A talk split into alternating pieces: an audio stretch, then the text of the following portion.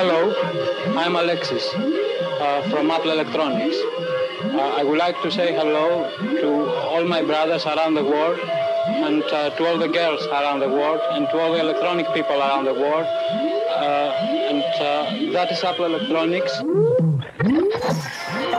Ladies and gentlemen, The Fab Four. Fab Four. John, Paul, George, Ringo. Four. Fab Four. We have for you the Fab Four. Fab Forecast. You know you made me cry.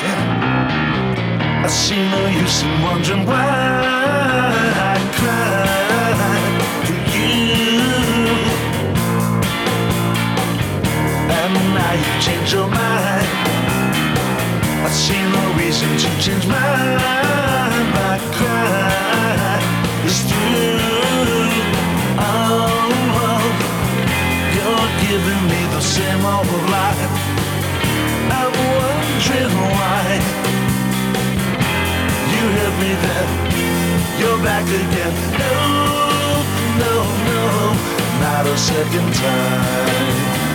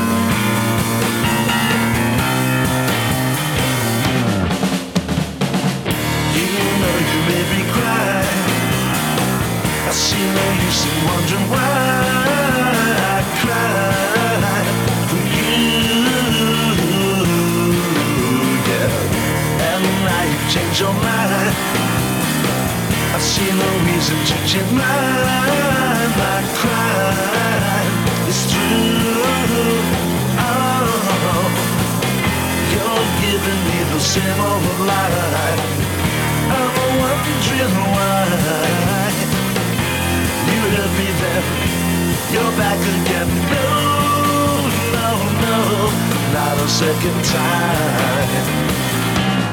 Not a second time. Not a second time. Not a second time. No, no, no, no, not a second time. Not a second time. Fab Forecast. Ja, goedemorgen, goedemiddag, goedenavond, eh, beste Fab Forecast luisteraars. Eh, ik zit hier in de studio. Ik ben trouwens Michiel Tjepkema. Ik zit in de studio met... Jan Kees. En... Wibo. En eh, ja, het is weer de eerste show van een nieuw jaar, 2018. En wat doen we in die eerste show altijd? Dat is terugblikken op de, de doden in 2017. Ja, dat is wel een gezellig onderwerp om Ja. het jaar mee te beginnen. Van de Ja. doden niets dan goed. Nou, bijna niet zo goed. Dat zullen we merken, deze show. Oké. Bijna. Bijna. Nee. Nou, we begonnen al met een eh, eentje die daaronder valt, toch? Onder bijna niet zo goed. Want? Ja, de, Nou ja, dat was Magic Alex, toch? Ja, Ja. nee, precies ja. de grootste eikel. De grootste eikel uit de geschiedenis van de Beatles misschien Ja, wel. waarschijnlijk wel. Hè? Daar komen we zo op. Ja, oké. Het is wel een hilarisch fragment. Maar goed. ehm, Maar wat- Michiel, even eh, het, het jaar 2017. Hoe eh, karakteriseer je dat qua doden? Is Nou, het- was niet zo'n drama als 2016. Hè, Dat kunnen we vaststellen. Dat was eh, natuurlijk eh, verschrikkelijk. Maar wie waten we allemaal niet? George toen? Martin, David Bowie, David Bowie, Prince. Ja. George Michael. was heel erg. Dat was heel erg. Slagveld. Ja, slagveld. Maar het is 2017. Nou, ik denk, eh, er zijn wel veel, heel veel leuke links weer te vinden. Als je het nou met een oorlog moet vergelijken. Dat was het ene was een slagveld. Dit, Dit was dat, meer een soort, eh, ja, Dat was 2016 de Tweede Wereldoorlog. En dit... god, ik zit niet zo goed in mijn oorlog. En, eh, De Vietnam. Vietnam. Ja. En tussendoor. Ja, Ja. ja, goed. Dat Nou, is het een was- doorlogje. Ik vind het, eh, ik, ik bekijk het ook altijd meer met de blik van Mark Lewison. Heb ik, dat heb ik soms. Dat ik denk van god, als je nou Mark Lewison bent en je kijkt terug op zo'n jaar, wie er allemaal dood zijn gegaan, zeg maar, die echt tot de, tot de harde kern van de Beatles behoren en, en misschien een mooi verhaal over de Beatles te vertellen hebben. En dan zijn er wel iemand als Pete Shotton is overleden. Ja.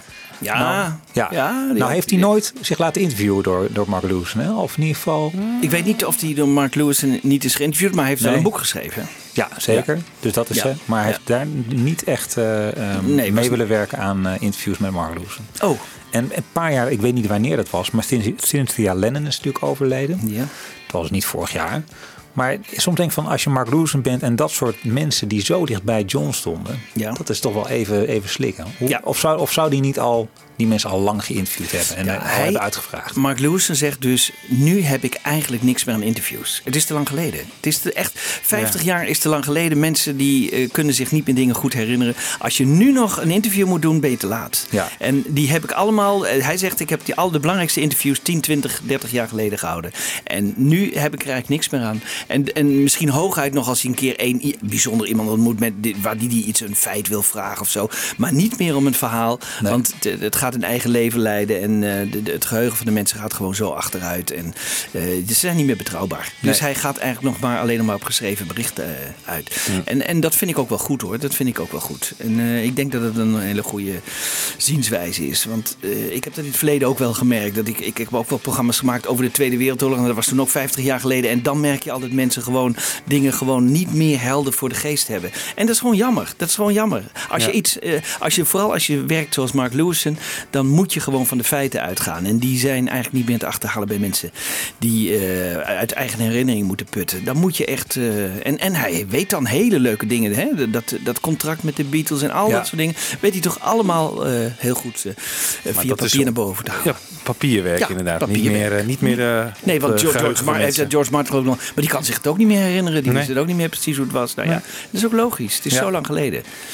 Maar het is natuurlijk altijd jammer als er weer iemand doodgaat die iets heeft En meegemaakt. best jong, zo'n Pete Shotton ook, denk ik. Ja. En Magic Alice, die worden niet heel oud. Nee, in de zeventig. hè? Ja, ja. ja. Nou goed, eh, we zullen ze zorgvuldig doornemen. Ik heb ze niet eh, precies geturfd hoeveel dooien het zijn dit keer. Maar Nee. ehm, we begonnen deze show inderdaad met Magic Alex. En daarna het nummer Not a Second Time van de Smithereens. Die band eh, is in Nederland, Engeland niet heel bekend. Een Amerikaanse band die twee coveralbums van de Beatles hebben gemaakt. Meet the Beatles uit 2007 en eh, Beatles B-Sides uit 2008. En dat Meet the Beatles is zo'n integrale cover van dat hele al- Beatles album. En eh, ik, vind ze, ik vind ze leuk, die covers van eh, de, de Smithereens. En de leadzanger daarvan, dat is Pat Dinicio. En die is in 2017 op 12 december overleden. Dus ehm, en die albums zijn leuk om eens een keer op Spotify even, als je even zin hebt in eh, wat, wat vroege Beatles met een, eh, nou, een beetje een vleugje modern. Ehm, en wat een beetje die zwaarmoedige stem van Patty Nicio, die niet, eh, ja, die er vaak altijd een beetje aan moet wennen, maar ik vind het zit, zit in ieder geval goed in elkaar. Het is goed geproduceerd. Dus dat waren de Smithereens. Maar we gaan gewoon januari beginnen. We beginnen. En Ja. eh, dat is 11 januari. Eh, Tommy Elsap. Zegt dat jullie wat? Kees? Nee, nee, help, Ja. help even. Help, Help, even. help. Ja, Buddy Holly. Hij eh, zat niet in de crickets, maar Buddy Holly is op een gegeven moment in 59 eh, op tournee gegaan zonder zijn crickets. En heeft een, toen een begeleidingsband eh, bij elkaar gezocht. Waar die Tommy Elsop dus de gitarist van was. En Waylon Jennings zat onder andere ook in die band. En die Tommy, ja, die heeft eigenlijk zijn plek in de popgeschiedenis verworven door eigenlijk iets heel lugubers. Want hij heeft namelijk samen met Richie Valens eh, een muntje opgegooid. Om te kijken wie er met Buddy en de Big Bopper mee mocht in het vliegtuig. En dat heeft Tommy dus verloren. En dan mocht eh, Richie Valens mocht mee in het vliegtuig. Nou, ja, we allemaal wat er gebeurd is. En ja, dat is eigenlijk eh, zijn hele leven wel een beetje blijven achtervolgen. Eh, hij heeft een, zelfs een eigen club gehad in de jaren 80 volgens mij. Die Tommy Elsup's Heads Up Saloon heette. Nou, Heads Up was dus de, de kant van de munt die hij had. Oh ja. Eh, de kop. Eh, McCartney was in ieder geval een groot fan van deze eh, ja, hebben ze nog samen gespeeld? Want op een gegeven moment hield McCartney holidagen, hè, holidays. Ja. Hè, waarin hij de oude crickets weer bij elkaar haalde. En dan zong hij zelf soms ook. En, Ja. dus dan moet hij, moeten Dat- ze elkaar ontmoet hebben. Dat zou kunnen. Dat, dat heb ik niet gevonden dat. Tommy Elsop daarbij was. Hm. Want hij was officieel dus geen cricket. Oh. Maar ehm, wat wel zo is, het schijnt dat hij van Paul McCartney ooit een uitnodiging heeft gekregen om eh, bij de Super Bowl mee te spelen. Weet je wel, van die halftime shows. En, eh, maar dat heeft Tommy dus eh, niet gedaan. En Paul heeft bloemen naar de memorial service van Tommy Elsop gestuurd. Dus hij heeft dus blijkbaar wel, wel belangrijk. een wel belangrijk voor, voor Paul geweest. Nou, ehm, ik heb even een hele korte compilatie gemaakt van It's So Easy. Een bekende nummer natuurlijk. Linda Ronstadt heeft het ook gedaan. Maar het is oorspronkelijk van Buddy Holly. En die Tommy Elsop die speelt eh, daar eh, gitaar op. Dat is de ene helft van de compilatie. En de andere helft, eh, nou, die zul je wel herkennen. It's so easy to fall in love. It's so easy to fall in love.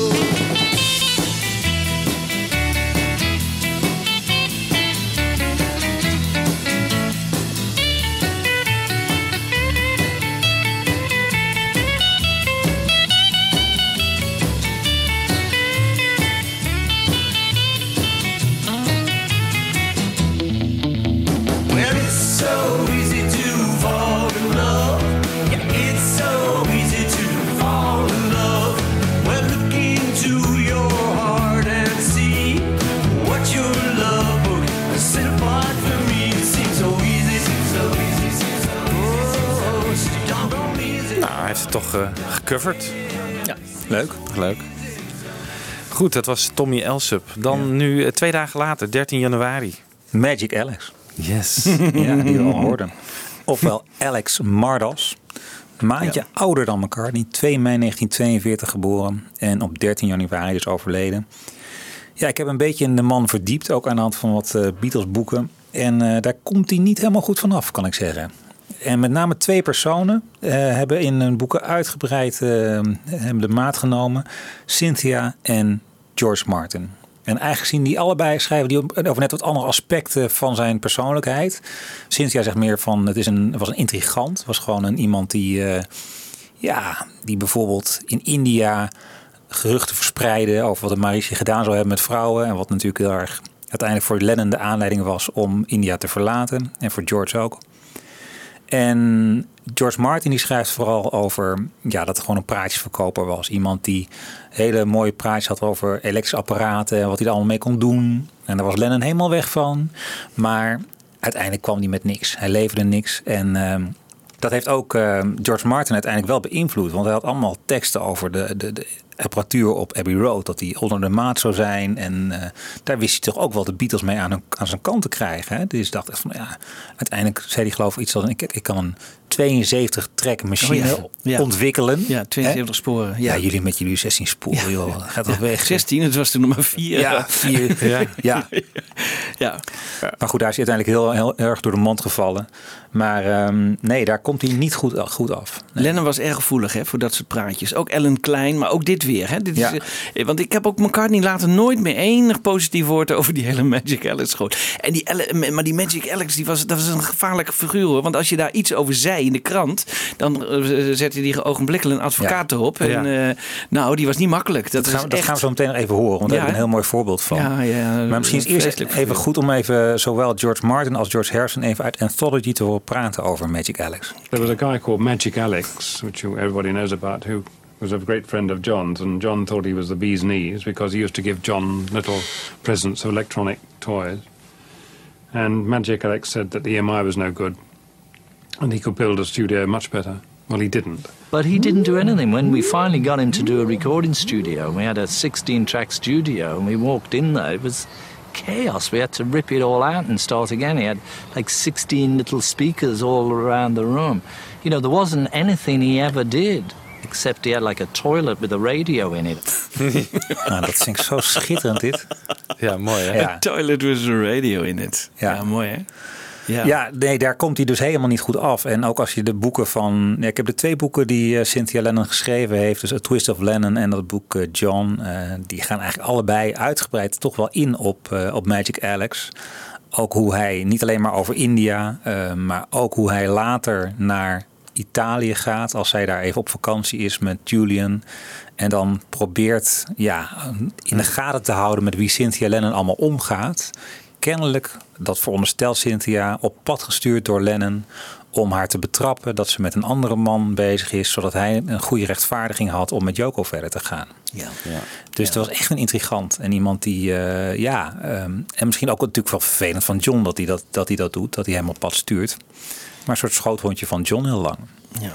Nou, en nou is aardig, jij zegt later van, eh, jij zegt net van ja, de Magic Alex werd later, ehm, ja, eh, was hij behoorlijk eh, actief als het ging om het vermijden van laster en proberen om mensen die nare dingen over hem zeiden toch met rechtsmiddelen te bestrijden. Ja. En dat deed hij inderdaad veelvuldig. Veelvuldig heeft hij rechtszaken aangespannen tegen mensen die zo laat als rond 2008 of 2010 nare dingen over hem zeiden. Hij hield dat niet zelf bij, maar hij heeft daar gewoon eh, tegen een advocaat gezegd in Griekenland: zodra je wat hoort. eh, wat niet klopt of wat op een of andere manier mijn goede naam schaadt, dan moet je daarop gaan inhaken. En zo heeft hij, en dat wordt ook wel op, eh, op het internet gezegd, op een gegeven moment in een zaak tegen een krant iets van 75.000 eh, dollar eh, nog aan, aan, aan schadevergoeding weten naar boven te halen. Ja, en een andere bekende ehm, eh, zaak die hij heeft aangespannen, aangespannen was tegen de New York Times. En daar zat Alan Coase in. en eh Alan Coase is ja, onder Beatles-kenners eh, is dat wel echt een, een vermaarde figuur. En iemand die heel erg goed over de Beatles weet te praten, over heeft geschreven. Echt een topjournalist als het om Beatles gaat. En die heeft ehm, Magic Alex op een gegeven moment een charlatan genoemd. Nou, en daar komt hij nu even over te praten. Het is een iets langer fragment van 4,5 minuut, maar het is toch de moeite waard om even de impact van die handelwijze van Magic Alex te illustreren. Normally, we wish that people rest in peace and stuff like that, but Alex has an awful lot to answer for. Um, and as someone who has been sued by Magic Alex, um, or actually, the, the New York Times was um, because of a piece I wrote in which I mentioned just in passing. Um, it was about the Maharishi, and I pointed out that um, one of the reason that, that John and George left the ashram um, in 1968 when they went to study with the Maharishi was because Magic Alex went down there and began spreading rumors about the Maharishi making passes at women, and uh, assuming that most readers wouldn't know who Magic Alex was, I had to identify him. So I identified him with the phrase um, charlatan and supposed inventor. Alex took exception to these things, all of them. also, you know, part of the thesis of the piece was that, you know, the, the Beatles actually, you know, a lot of us think of the trip to the Maharishi as just sort of, you know, some weird blip that they went through. But from my point of view, the cultural yield was huge because up through Pepper, which was their previous album before they went, they had been turning up in the studio with songs half written and finishing them there, which they had the luxury to do because, you know, they were coining money for EMI and they could have as much studio time as they wanted they went to Rishikesh and wrote songs. You know, every every time, whenever they weren't meditating, they were writing songs. They came home and they recorded you know 27 songs for the Esher demos. 21 of those got used on the White Album, which had 30 songs, plus Hey Jude and Revolution, so that's 32, plus Not Guilty and What a Shame, Mary Jane Had a Pain at the Party, or What's the New Mary Jane. That brings the total up to 34, plus the six remaining songs from the Esher demos that weren't used. That's 40 songs.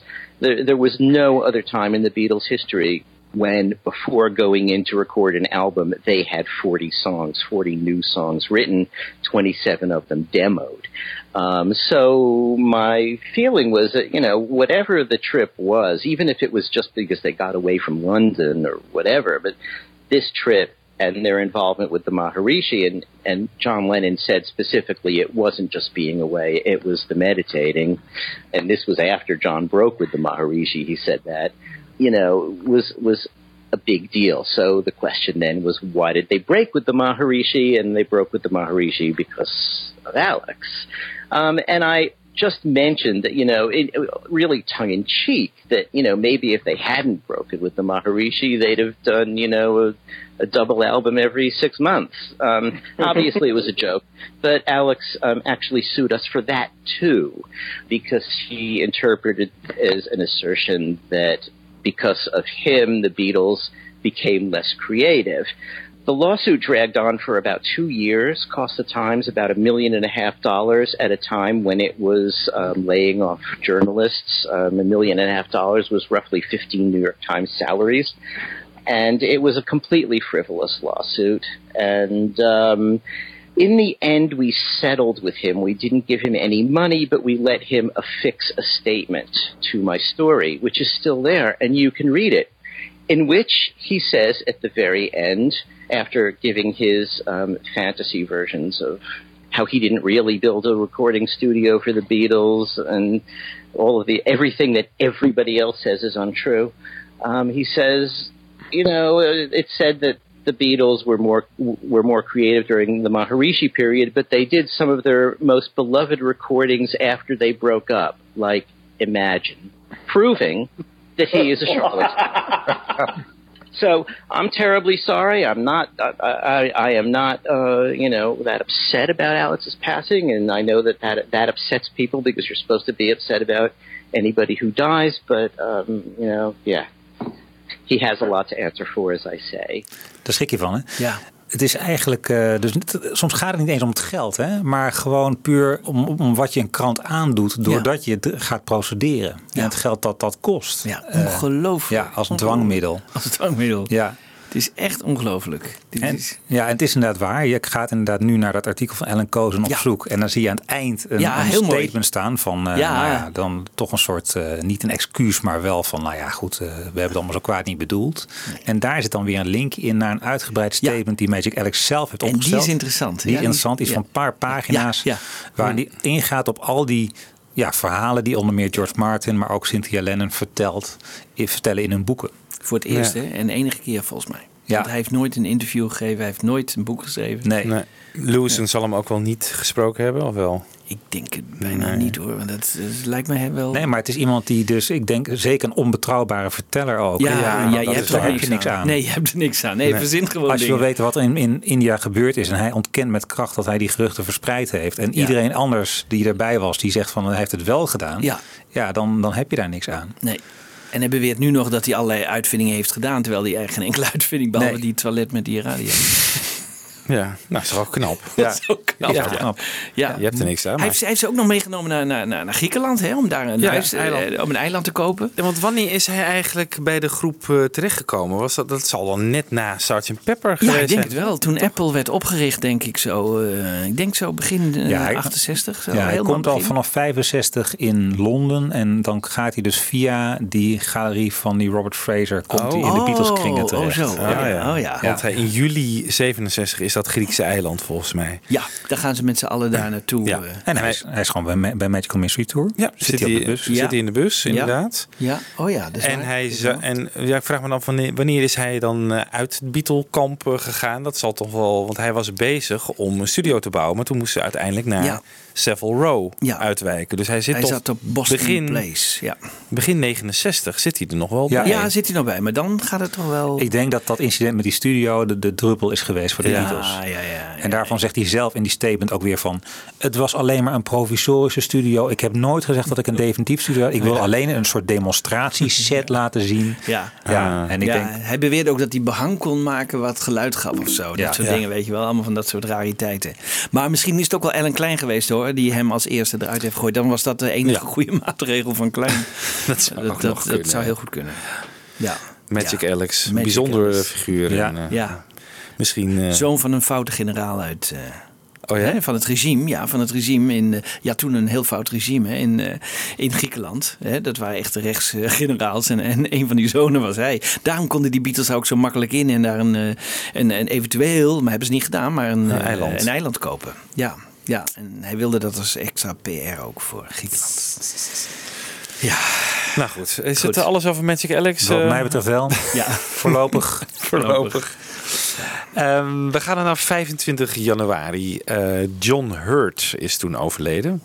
Dat is een, eh, een Engelse acteur. Hè? ja, hele goeie. Een hele goede. Midnight Express, Elephant Man heeft hij Prachtig, gespeeld. prachtig. Hij is de stem van eh, het hoofdpersonage eh, Hazel. Dat is een konijn in Watership Down. Oh ja? Die tekenfilm waar eh, Art Garfunkel... Funkel, eh, de, de, Bright Eyes. Ja, de melodie voor heeft geschreven. En voor de Harry Potter fans, hij is Mr. Ollivander. Oh ja. In de Harry Potter films die toverstokjes verkoopt. maar in ieder geval, ehm, de link met de Beatles. Dat is, hij is de impresario in de clip van Take It Away. In the audience watching the show with a paper in his hand. In his hand, in his hand. Some important impresario has a message for the band.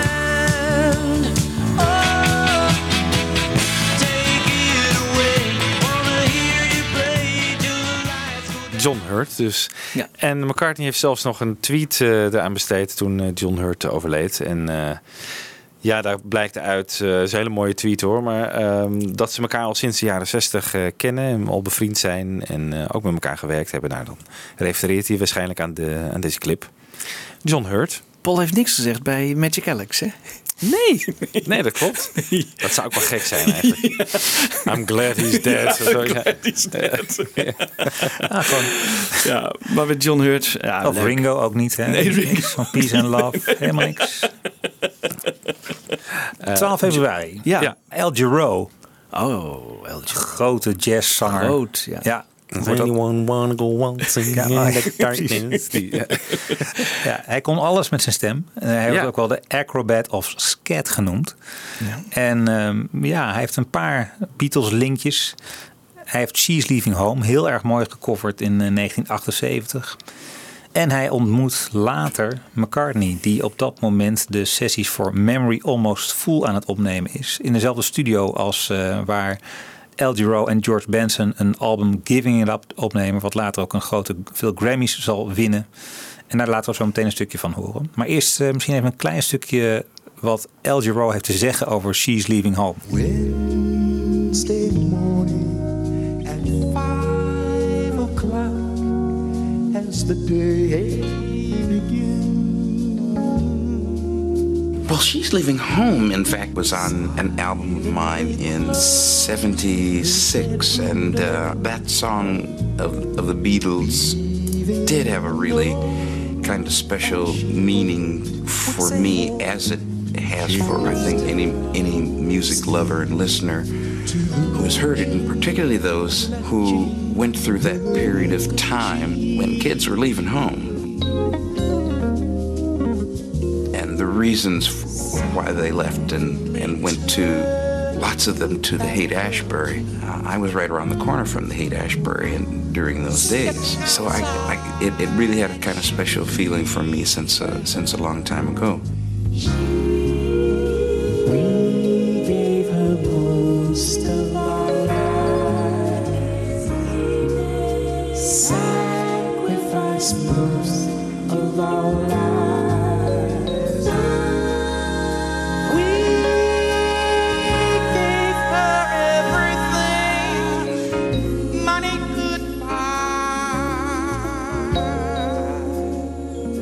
Nou, dat gleed er lekker in, jongens. Ja, Ja. lekker lome versie. Lekker hoor. Kijk helemaal in de stemming, jongens. Eh, Wat doe ik hier? Ik moet naar huis. Doe even de lichtjes een Ja. beetje uit hier. Ja, Candlelight. Ja, hij zegt 76, of was het 78 die koffer, maar in ieder geval ehm, later, dus in 2006. Oh, hij had het fout. Ja, hij zei het fout. Maar goed, later in 2006 ontmoet hij dus McCartney eh, en dat is ook wel een leuk, even een leuk interviewtje over. And uh, you also got Paul McCarthy involved. Paul McCartney, that's a special one. Nobody called him. Well, he uh, he heard that we were on the complex on the grounds, and uh, and he heard that I was doing a, a record with Al. That he and I were doing a record together. So he had never met Al, but he liked Al, and so uh, so did his wife. He said that uh, Al was his wife's favorite artist, so he had to meet him.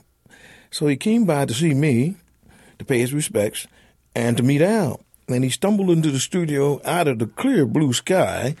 We looked around. And I said, "Man, that looks like it is Paul." You know. And we were in the middle of a song. Right. It was playing on the, on the speakers, and um, it suddenly dawned on me that Paul, you know this song? Because I know he did. He said, uh, "Yeah, yeah, I know it. How about you doing this song? You, you, you want to sing something on this with us?" What did he say, Al? Bloody hell, can you believe the, the cheek of this guy? I'm here doing my own record. He asked me to sing on his record. He, did, he kept his promise. He said, Well, I'm doing my own thing. He said, But if I get some time off, I'll come back.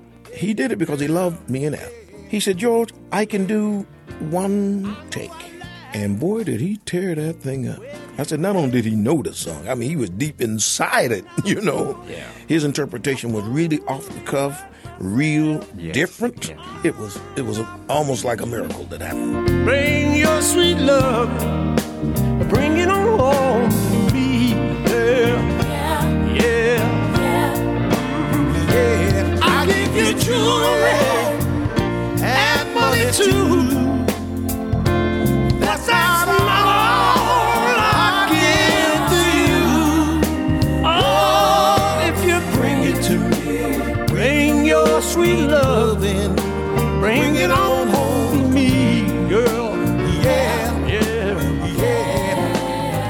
Goed, dat was dus Bring It On Home To Me. En dat kennen we toch ook van het Russische album? Of vergis me dan? Ja, daar staat het Ja. op. Zeker. Ja, mooi. Ja, precies. Mooi. Je zit goed in je McCartney-albums. Ja, dat, Eh, Is, ja, dat is een artiest die ik heel goed ken. eh. Hm. Goed, 17 februari. Alan Aldridge. Ja, Alan Aldridge. Prachtige tekenaar, hè? Jaren 60. De voorkant van Hunter Davies heeft hij ooit nog... eh, Oh, is die ook van hem? Ja, Ja, ja, ja. met die Beatles, eh, met het logo. Prachtig. Echte power flower, eh, flower power. Power flower. flower Ja, zeker. Van het Psychedelica. Hij heeft ook een latere per druk van eh, het, boekje van Lennon, A Spaniard in the Works, waarop die met dat Superman t-shirt staat, weet je wel. Die heeft hij ontworpen. Oh, ja. Oh, die heb ik laatst nog gekocht via Katawiki, Oh ja. dat boek. Oh ja. Ja. En daar zijn in plaats van S zie je daar de letters JL in het eh, shirt staan. Dat was om eh, copyright eh, problemen te voorkomen. Oh, oké. En het, ja, ik bedoel, we kennen hem vooral denk ik van het boek The Beatles Illustrated Lyrics hè, uit 1969. Dat is eigenlijk een boek dat hij niet zozeer, hij heeft, wel, hij heeft er ook in getekend. Hij heeft het eigenlijk geredigeerd. Hè. Het was eigenlijk een project waarin allerlei illustratoren ehm, Beatles lyrics van illustraties moesten voorzien. Maar je krijgt er eigenlijk een, eh, een enorme staalkaart aan artiesten. Dus la- zeker niet alleen maar die Alan Aldridge. Aardig is dat Alan Aldridge ook heel graag wilde dat Escher erin zou tekenen. En Oh. zelfs een speciaal een bezoekje heeft gebracht aan het huis van Escher in Baarn. Ja. Maar Escher, Escher heeft kennelijk ook een, iets, iets gemaakt. Maar Alan Aldridge heeft het in de trein laten liggen. Oh my god. Ja. Echt? Nou ja. Jee. De Stones hebben ook eh, ooit gevraagd hè, aan Asher of hij een, eh, een LP voor hem, hem, hem wilde illustreren. Maar dat weigerde hij. Maar dit heeft hij dus gedaan. En dan wordt het... Ja. Oh, wat erg zeg. Ja. Wat erg. Degene die het heeft gevonden, die heeft misschien wel weggegooid. Of weet ik wat. Ja. Jee. Nou goed, in ieder geval, dat is in eh, 1969. Maar eigenlijk gaat de relatie van Alan Aldridge met de Beatles gaat, eh, wat verder terug nog. Want al in 1966 eh, maakt hij tekeningen voor het Revolver album. En hij heeft op dat moment nog niet de nummers gehoord. Alleen nog maar de titels van de nummers gezien. Dus hij maakt illustraties voor Dr. Robert, Taxman, Eleanor Rigby en Yellow Submarine. En de tekening van Dr. Robert, dan zie je John met een soort eh, telescoop op zijn hoofd, een grote zwarte cape aan. Ja. En aan de binnenkant verkoopt hij allerlei ja, ingewanden, eigenlijk eh, lichaamsdelen. En dan krijgt hij een week later een telefoontje van, eh, van John. En zegt hij van, is het, is het Alan Aldridge? Ja, dat ben ik. Ja, ik ben eh, John Lennon. En ik wil even zeggen, I really like your stuff. Verkoop je het ook? Maar ik wil wel even zeggen, die tekening van Dr. Robert... die sloeg de plank enorm mis. Want Dr. Robert, dat ging niet over een echte dokter. Maar dat ging natuurlijk over iemand die vooral bezig was met, met drugs. Met speed, met vitamines en met van alles. Behalve een echte dokter zijn. Maar goed, vanaf dat moment is dus echt wel een relatie tussen die Aldridge en die Lennon. En wat was eigenlijk de aanleiding? Je zei van Ja. revol- voor Revolver eh, Ja. tekenen. Ja. Was dat voor een... Was dat voor Klaus Vormen nog, dat ze hebben gevraagd? eh? Nou, nee, hij zou niet, voor, hij zou niet een, een soort cover ontwerpen of zo. Maar hij tekende voor een bekend eh, tijdschrift. Een, eh, dat heette Nova. Ja, en ik denk dat op een of andere manier dat ook wel bij de Beatles onder, onder ogen was gekomen. Oh, ja. En zo had hij, was hij dus ook een beetje ja, gevraagd om ook tekeningen voor de Beatles te gaan maken. En later wordt hij ook echt door Apple, eh, Apple Corps ingehuurd, zijn bedrijfje. Dat Oh, ja. heette Inc. Ja, Ehm, het logo.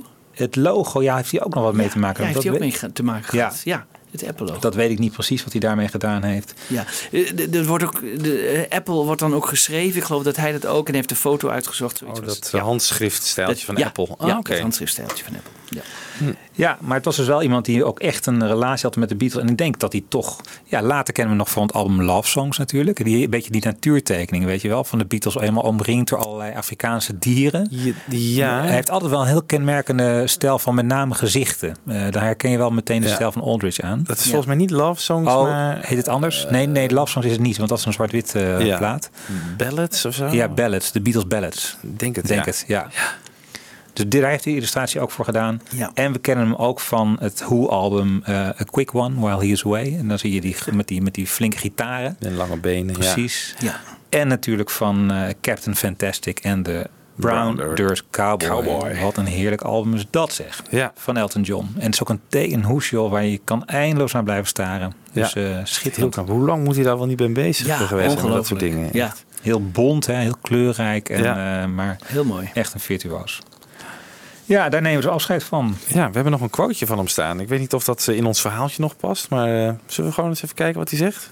I did the Beatles release of the album with Revolver on it, and Paul singing Eleanor Rigby. I was given the exclusive rights to illustrate each member of the band.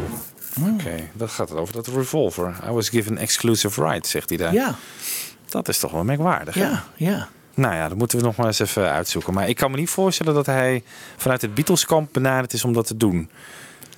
Want het zou raar zijn. Want Klaus Voorman zat er natuurlijk op. Of zou Ja. het dan vanuit het, de platenmaatschappij of eh, de uitgever zijn dat, dat, dat de eh, bladmuziek?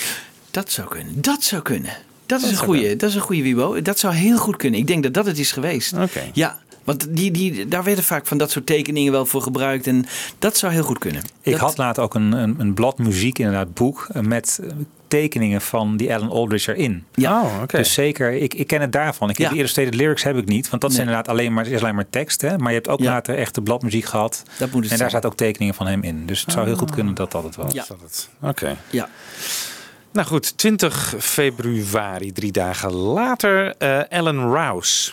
Dat moet jou wel wat zeggen, Jan Kees. Ja, dat is de grote man, eh, of tenminste een van de belangrijke mensen, technici bij eh, eh, EMI Abbey Road, die heel veel Beatle-materiaal heeft opgeknapt. En ik dacht zelfs dat hij ook heeft, voor heeft gezorgd dat al het materiaal gedigitaliseerd is. Ja, Hè? Dus, hij was echt de, de legacy en de nalatenschap van de Beatles hè, op tape, Ja. zodat hij dat Ja, dat is een enorm karwei geweest. En het is niet zomaar even rechtstreeks overzetten. Want je moest alles op goede snelheid. En dan moest het naast elkaar gezet worden. Op verschillende sporen. Moest allemaal gelijk gelegd worden. Dat is een enorm karwei geweest. Maar wel heel belangrijk. Omdat daardoor waren we niet meer afhankelijk van die tapes. Als die tapes ooit nog eens eh, kapot zouden gaan. Of eh, Ja. uitrekken of wat dan ook. Dan eh, hadden we in ieder geval dit. En, en dat, daar heeft hij voor gezorgd. Ja. En ik geloof ook dat hij later ook dingen heeft gemixt. Ook, hè, Voor hij- Anthology. heeft ja, was hij, hij ook niet bij Beatles Songtrack en zo eh, betrokken, wat hij heel mooi heeft gedaan en dat soort dingen.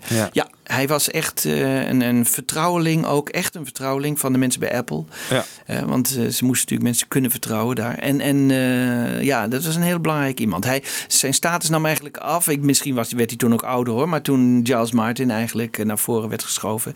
Ja. Toen nam zijn uh, Maar het hele af. anthology-project, dus dat heeft hij, was hij een van de George mensen. Martin. Ja, Ja, ja, zeker. Ja, ja, heeft hij eh, heel belangrijk, eh, hele belangrijke invloed op gehad en een heel belangrijk eh, bijdrage aangeleverd. Ken The manager of the studios at that time, asked me if I would make a safety copy of all of the Beatles tapes because they hadn't been backed up at all. So that was the thing that actually started it off. And then since that particular day, I've been involved in uh, pretty much every Beatles project that's taken place. Ja, precies wat we net ook al eh, zeiden. Maar ja, goed, ehm, er is wel een, eh, een bericht hè, op eh, Beatles.com ook gekomen van Paul, Ringo, Olivia, Yoko en iedereen bij Apple. Hè, waarin ze hem dus eh, noemen en ehm, wat hij voor de band betekend heeft en voor de nalatenschap. En eh, nou, dat is echt een, een vier alinea bericht of zo. Dus we zijn echt wel Ja, onder de indruk. Hij is een belangrijke figuur in, en na 1970 geweest voor, eh, voor de Beatles. Ja. Giles Martin heeft ook gezegd: eh, Alan knew where everything was. And my father spent hours with Alan working through the tapes for the anthology. Dus eh Ja. het is een belangrijke rol geweest in alles. eh, Leuk. wat Ja, goed, na- goed dat ze dat hebben gedaan. Ja. Ja, heel goed. Dan eh, een bekende, 18 maart. Ja, hebben we hem weer. Ja, daar hebben we hem weer. Chuck Berry. Chuck Berry, ja. Ja, nou, hij Ja. heeft er Ja. natuurlijk een hele show over gemaakt. Dus eh, heb je nog wat kunnen vinden, Michiel? Nee, ik heb volgens mij echt alles in behandeld. eh mijn uitgechuck berried.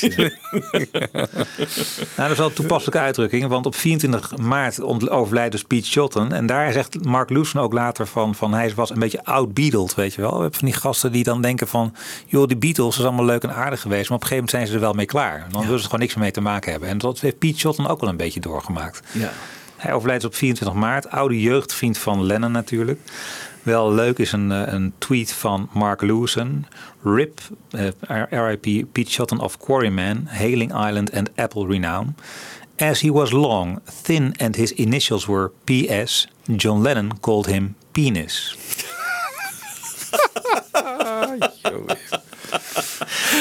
ja. Maar wat ik al zei, dus een hele goede vriend van Lennon. Die ook nog heel veel met eh, Lennon heeft om, om, ja, is omgegaan in, de, in zijn Beatles tijd. En eh Ja. zullen we zo meteen nog even horen over het moment dat Lennon Yoko ontmoet. Later gaat hij, krijgt hij een rol als degene die de Apple Boutique runt. Ja.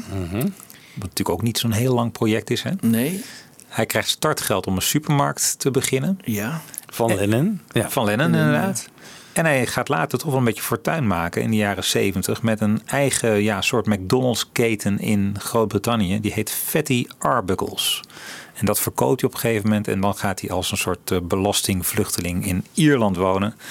En daar is hij volgens mij ook gestorven. Maar ik heb even twee leuke quotes van hem. En dat, die komen allebei uit hetzelfde interview. eh, wat hij ergens in de jaren 80 houdt in een Amerikaanse talkshow. Het eerste gaat over een telefoontje wat hij opneemt. Als Ed Sullivan met Brian Epstein belt. Very strangely, I took the phone call from Ed Sullivan, which um, which started it all off. I'd gone up to Brian Epstein's office to see him about some business. John was That's the lending me manager some money. the business. That's right, Brian Epstein. Um, and I'd gone up there to, to see him about uh, arranging some money that John was lending me to get started in business.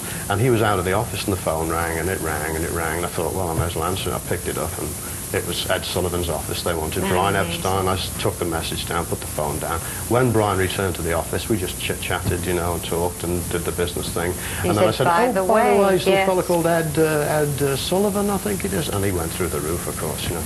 Leuke anekdotes. Ja. Ja. Dit was eh, ter promotie van het boek eh, van hem, hè? Oh, dat ja. in de jaren 80 verschreven. In My Ja. Life. Ja. Best wel een leuk boek eigenlijk. Vind ik wel Ja. een goed boek met Ja. mooie verhalen in die Mooie je verhalen. nergens eh, leest. Ja. Heel veel anekdotes. Ja. Ja. Ja. Ik zou het nog eens een keer moeten lezen.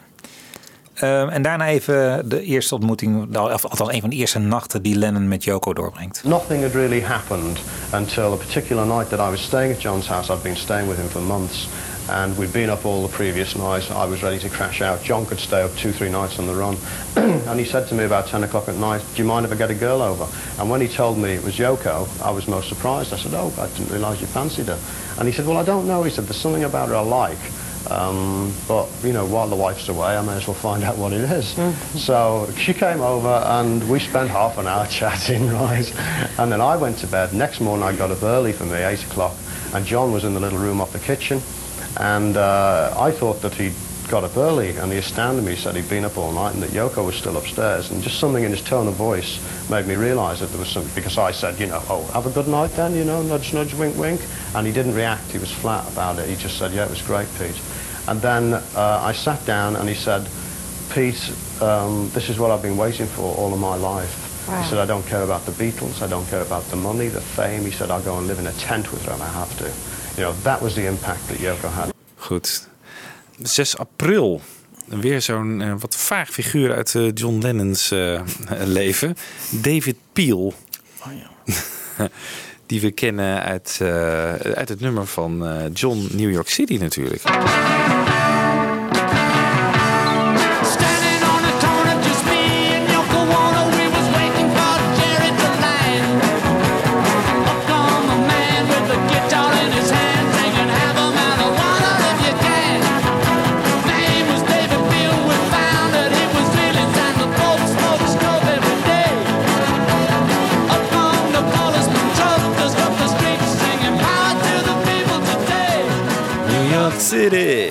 Dan, nou, hij noemt dus David Peel eh, bij naam hè, in dit nummer. Dat is eh, natuurlijk een grote eer. Nou, David Peel is eigenlijk een soort, ehm, ja, wat moet je noemen? Een soort rauwe, akoestische straatrock eh, muzikant.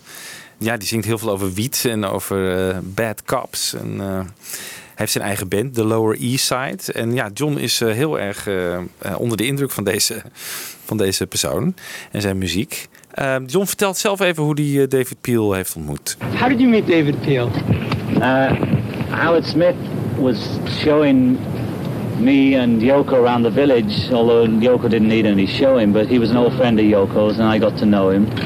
And he took us down to Washington Square, of course, and there he was, you know, shouting about, why do you have to pay to see stars and all that? And I'm sitting standing at the back of the crowd feeling all embarrassed, thinking, he must be talking about me, he must know I'm here, but he didn't. And then we walked off. And then uh, another time we were going round the village with Jerry and Abby, was it? Yeah, yeah. And when we first got here, Howard Smith and Jerry sort of took it upon themselves to show us everything that was new, you know. Yoko saying, is this still here in the east side? And they'd say, well, that changed, but this is still here. And we were doing that kind of gig, you know. And then uh, we got down the village and there he was. I don't know. It was arranged for us to meet him, but it seemed like a happening, you know. And he was just suddenly there, and we was he, we started singing with him in the street, you know, and we got moved on by the police, and it was all very wonderful. And we that was it, you know. And then he, he was such a great guy, you know, and. Uh, he was we loved his music and his spirit and everything you know and his whole philosophy of the street and everything. And we thought okay let's make a record with him you know. Little knowing he'd done a few records before anyway. I mean i knew vaguely but it, it was great you know. And that's how it happened you know. But the thing about it is people say oh you know peel he can't sing or he can't really play and that. But he writes beautiful songs you know. And even as sort of simple as his basic chord structures are supposedly you know well, you know, Picasso spent 40 years trying to get as simple as that. You know, David Peel's a natural, and uh, some of his melodies are good. You know, Yeah. uh, if you if you took away the effing, the blinding, and the politics, and just sang some sweet melody over "I'm a Runaway" or something, or one of his tunes. Yeah, well, I didn't never hear that. I must hear it. Well, then you'd have a pop hit. You know, if you ever wanted to do those pop 40, you could do it to like as easy as pie. You know. Ja, David Peel. Eh, Lennon ging nog eh, zijn album The Pope Smokes Dope eh, produceren. En eh, was blijkbaar echt helemaal onder de indruk van deze persoon. Natuurlijk ook wel een beetje zijn politieke fase hè, in eh 72 in New York natuurlijk. Waarbij hij al dat soort figuren om zich heen verzamelde. En niet zijn beste werk ooit maakte. Maar in ieder geval op die plaat staat ehm The Ballad of New York City. Laat ik even een heel klein stukje van horen. Daarna draai ik hem weg. Want eh, voor de rest, ja, daar wil ik de luisteraars niet mee eh, belasten. Maar de intro is wel leuk. How you doing, New York Good old City? Yes, it's beauty. I mean, you know, it's a real gutsy city. I've just got to see the village for the first time, all the different parts of it.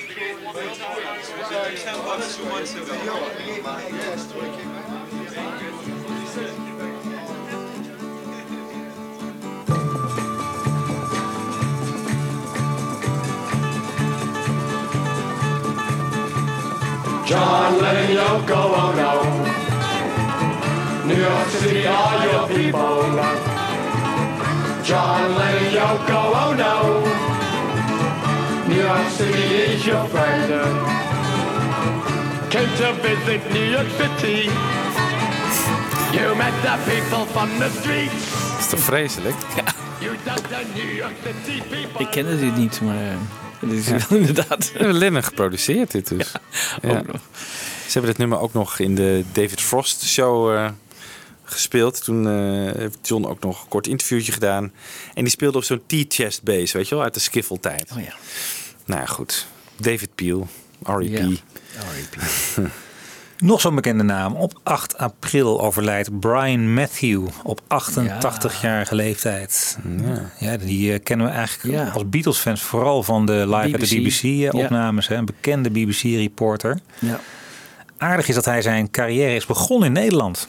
Oh ja? In, eh, ja, hij was in 1952 zit hij zonder werk.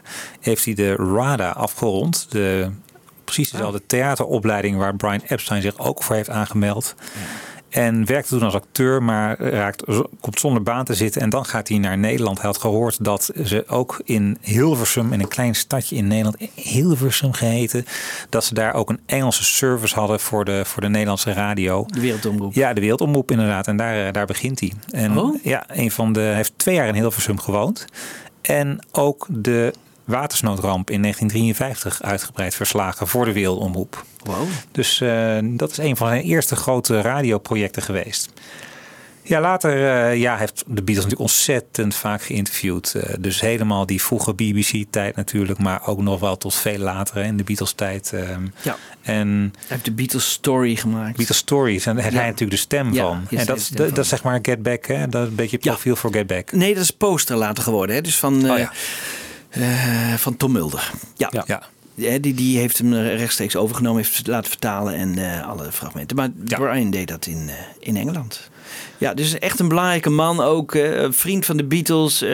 Hij zorgde er ook voor dat hij nog een aantal interviews kreeg. Toen, toen bij eigenlijk die BBC al was gestopt. Omdat ze niet meer bij de BBC optraden. Ging hij nog naar de studio toe en interviewden ze nog. En ze hielden eigenlijk altijd met Brian tot, tot, tot ver in die Beatle-tijd wel een heel goed contact. Ja, Nou, we hebben een drietal eh, fragmenten en ik wil eigenlijk een beetje de ontwikkeling. Daar kan je daar heel kort in horen van hoe de Beatles eh, ja, jolig zijn en geinen, zeg maar, een beetje de hele vrolijke sfeer in 1963, 1964 en de veel serieuzere sfeer daarna. Als Brian Matthew eh, even George Harrison interviewt. Maar eerst even het bekende Brian Bathtubes fragment. What happened to our request, Brian Bathtubes? We'll get you. We know you, Peter. Yeah, we sent it about two weeks ago and you haven't played it, have you? Eh? No, he hasn't played Oh, it, no. has he? Oh, No. no. Not him, oh, no. Don't play our request. Bad no. Christmas to you, anyway. Have you done? Yeah. Well, all right then. Now read somebody else's request. And that's not all, because there's more from the Beatles instead of a closing record this week. But um, before you sing again, how about a few ill-chosen words? Well, Brian, we've enjoyed being here today anyway, especially being here working with you, Brian, because as you know, Brian, it's always a great pleasure to work with Brian Matthew of great repute. And we just, we've been listening to him for years, haven't we, George, Yeah, on the radio? since I It's was a lad. The Dave Clark Five from 1963, and we follow that with one of the longest running features from Sounds of the 60s, The A to Z of the Beatles, a collection of all my interviews for every track ever recorded by the Beatles in the 60s. Here's just one of them from another of my programs, Pop Profile. From London, this is Pop Profile.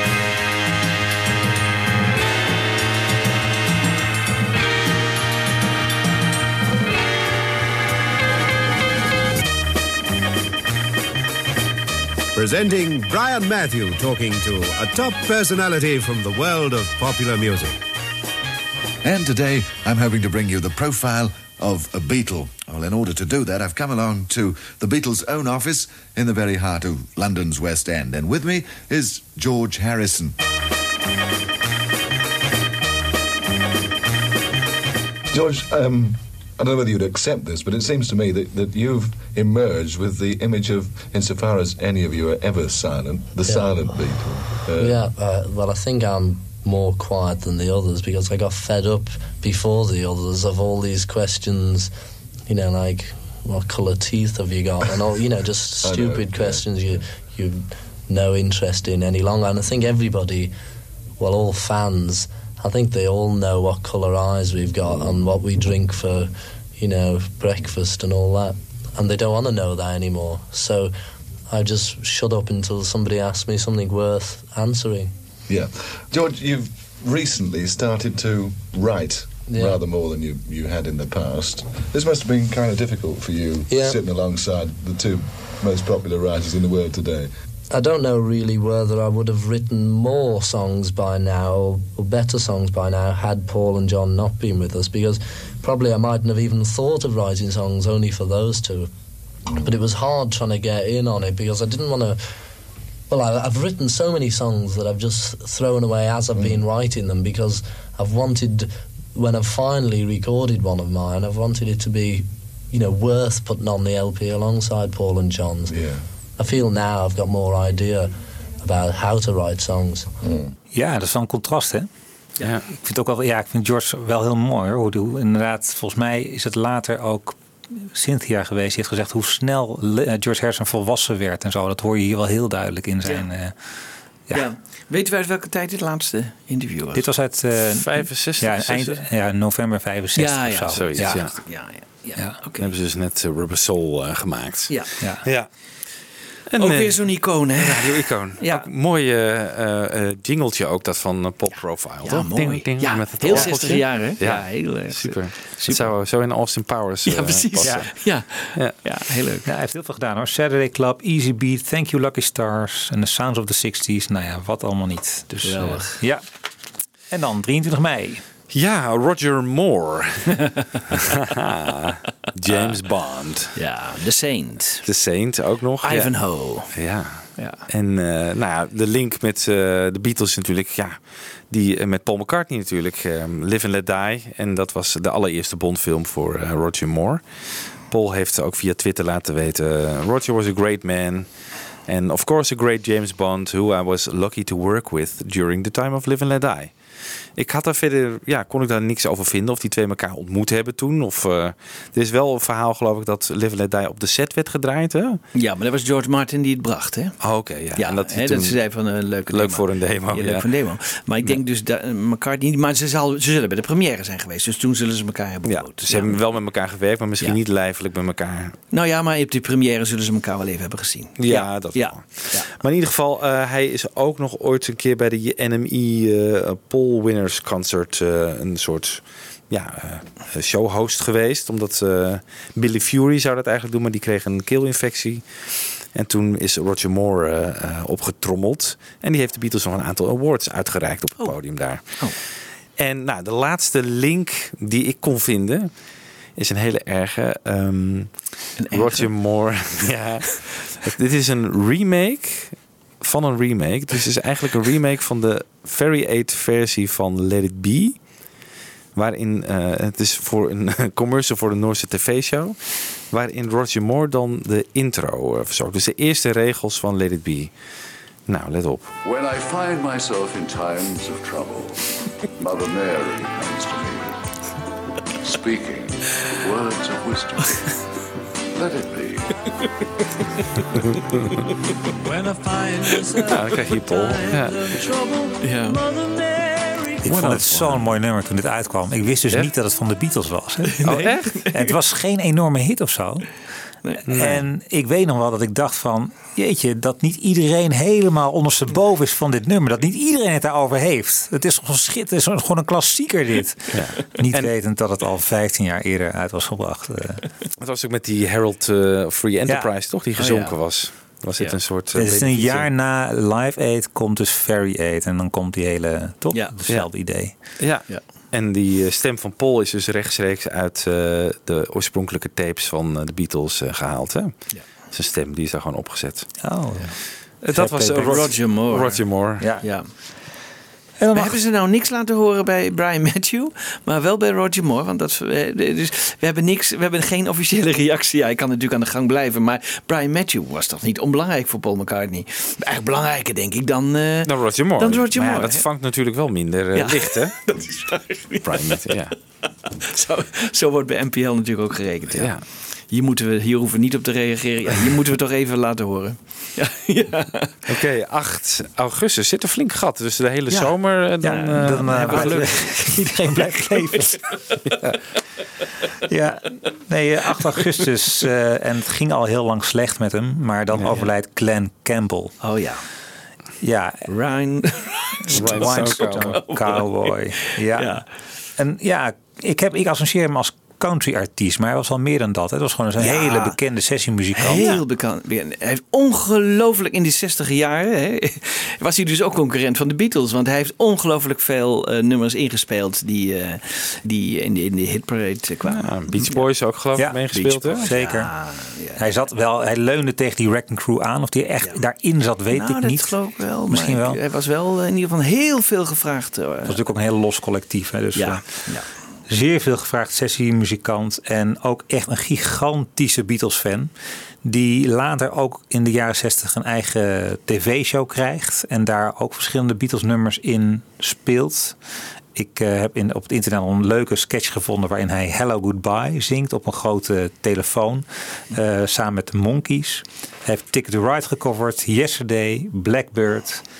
Ja, en, en dat is toch wel heel aardig om te noemen, Mall of Kintyre. Want dat nummer, dat is niet een nummer waarvan je zegt dat, gaat heel, dat ga je even coveren op Nee, een en manier is die. Ook niet in Amerika zo bekend. Nee. Nee. Nou, daar hebben we ook een, een kort fragment van. Ehm, ja, ik, ik zei van het ging al niet- lang niet zo goed met hem. Hij is eigenlijk gaan dementeren Ja, al vrij ja. vroeg. Ja. Ehm, Maar toch op tournee. ja. Ja, staat Daar een documentaire op Netflix. Ja, en daar heeft McCartney ook nog wat in gezegd. I was rocking to Rhinestone Cowboy. Ah, Rhinestone Cowboy. So cool, man. Thank you. So good.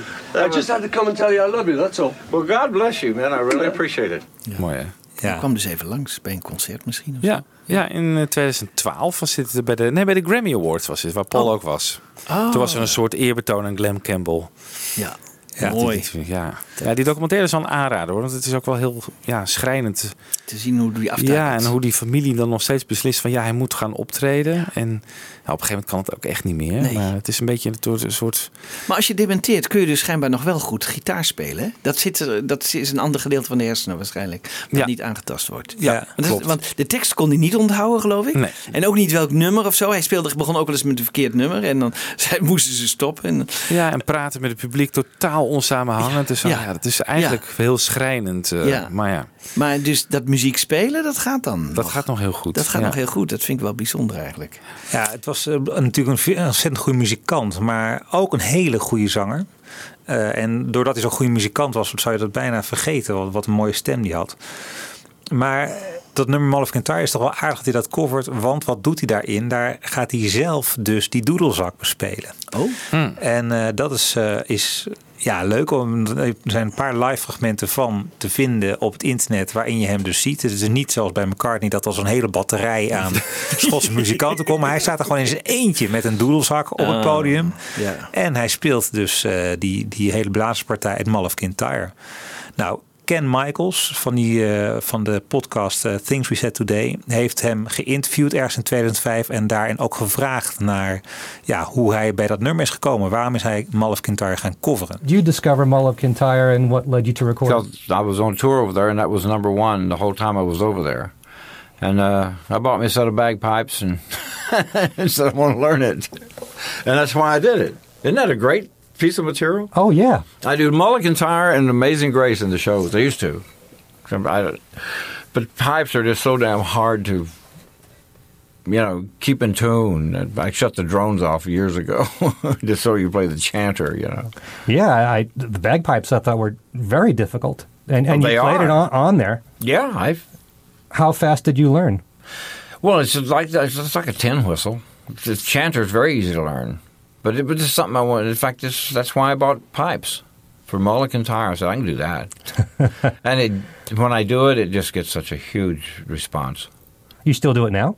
I haven't done it in a while. I'm gonna go back though. I've been going back now to the songs that get the real big response. Did you do that with Amazing Grace as a medley, or was it just two No, separate songs? just two separate songs. Okay. Well, I was very impressed, and I've played this on the air. Oh, really? Thank Yeah. you. Yeah. It's a good I record, man. I, I I didn't do it. I didn't release it as a single. I did it on the album, but I, it was just such a good piece of material to have in your album, you know. And hey, I did it justice anyway. Mm-hmm. I did it a little bit different than McCartney. I played the pipes.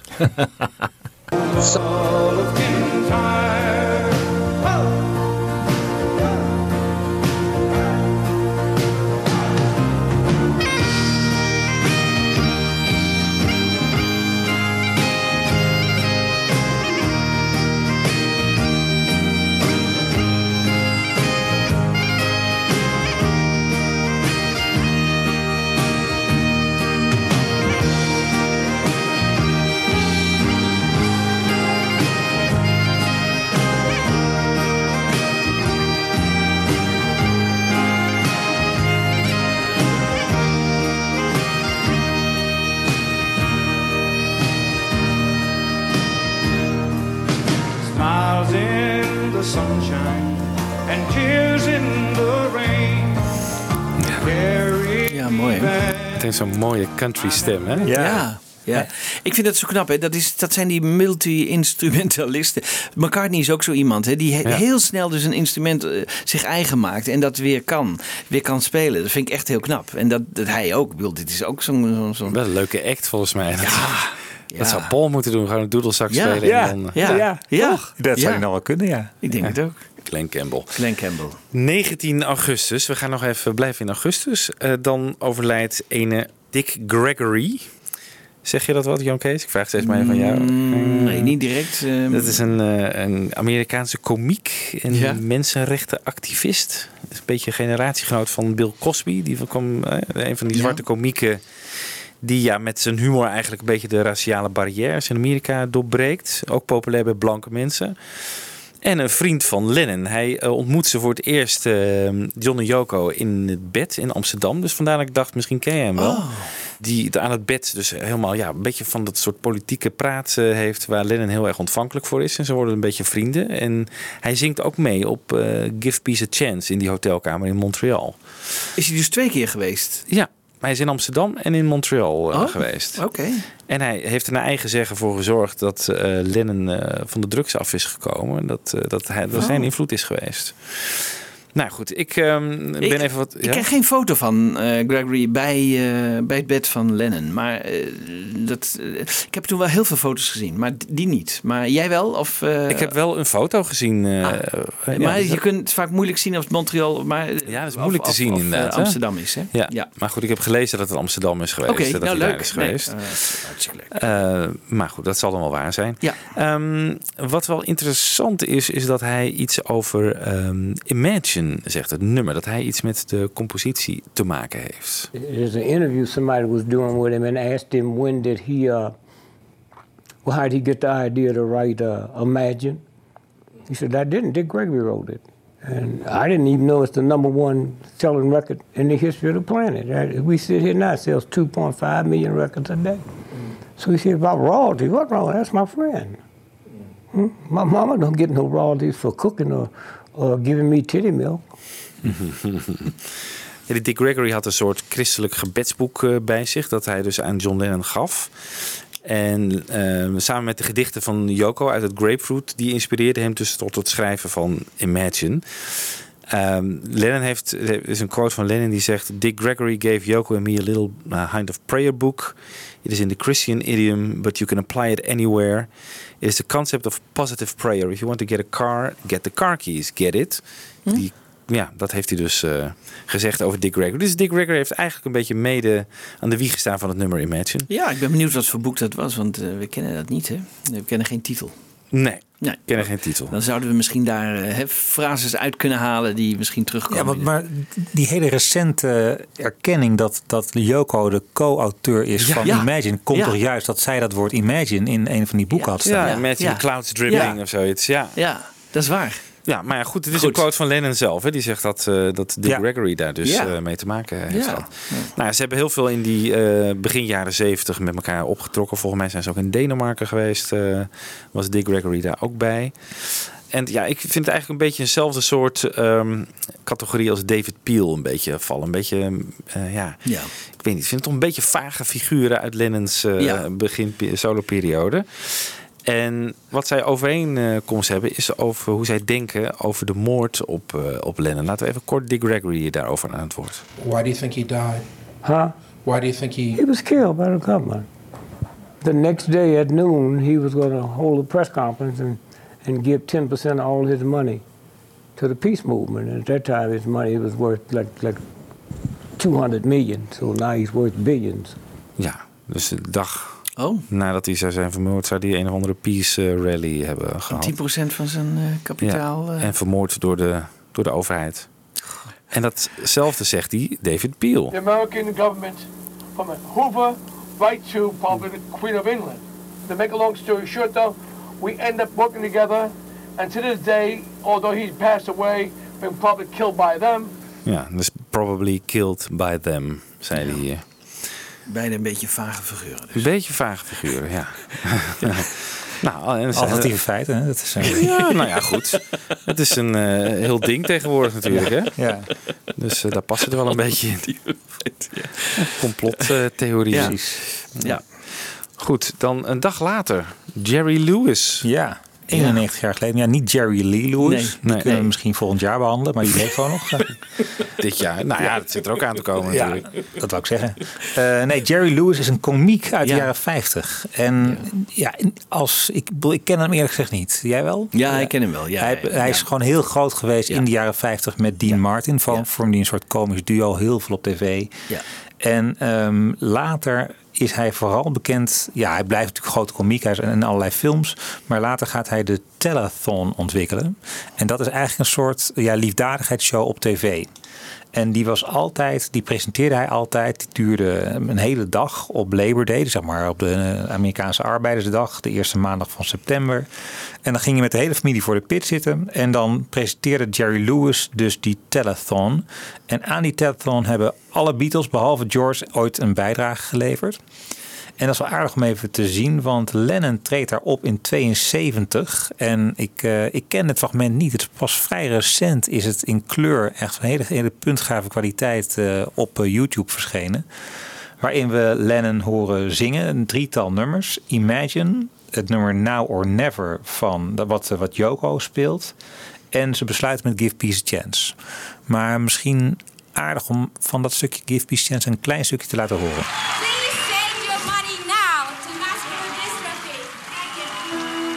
This time last year, we had it a little easier. We were sitting in bed watching this show. We watched it all last night. Jerry is one of our favorite comedians. I, I, wish he had never grown up. This is your chance to sing, even if the lights aren't on you. Okay?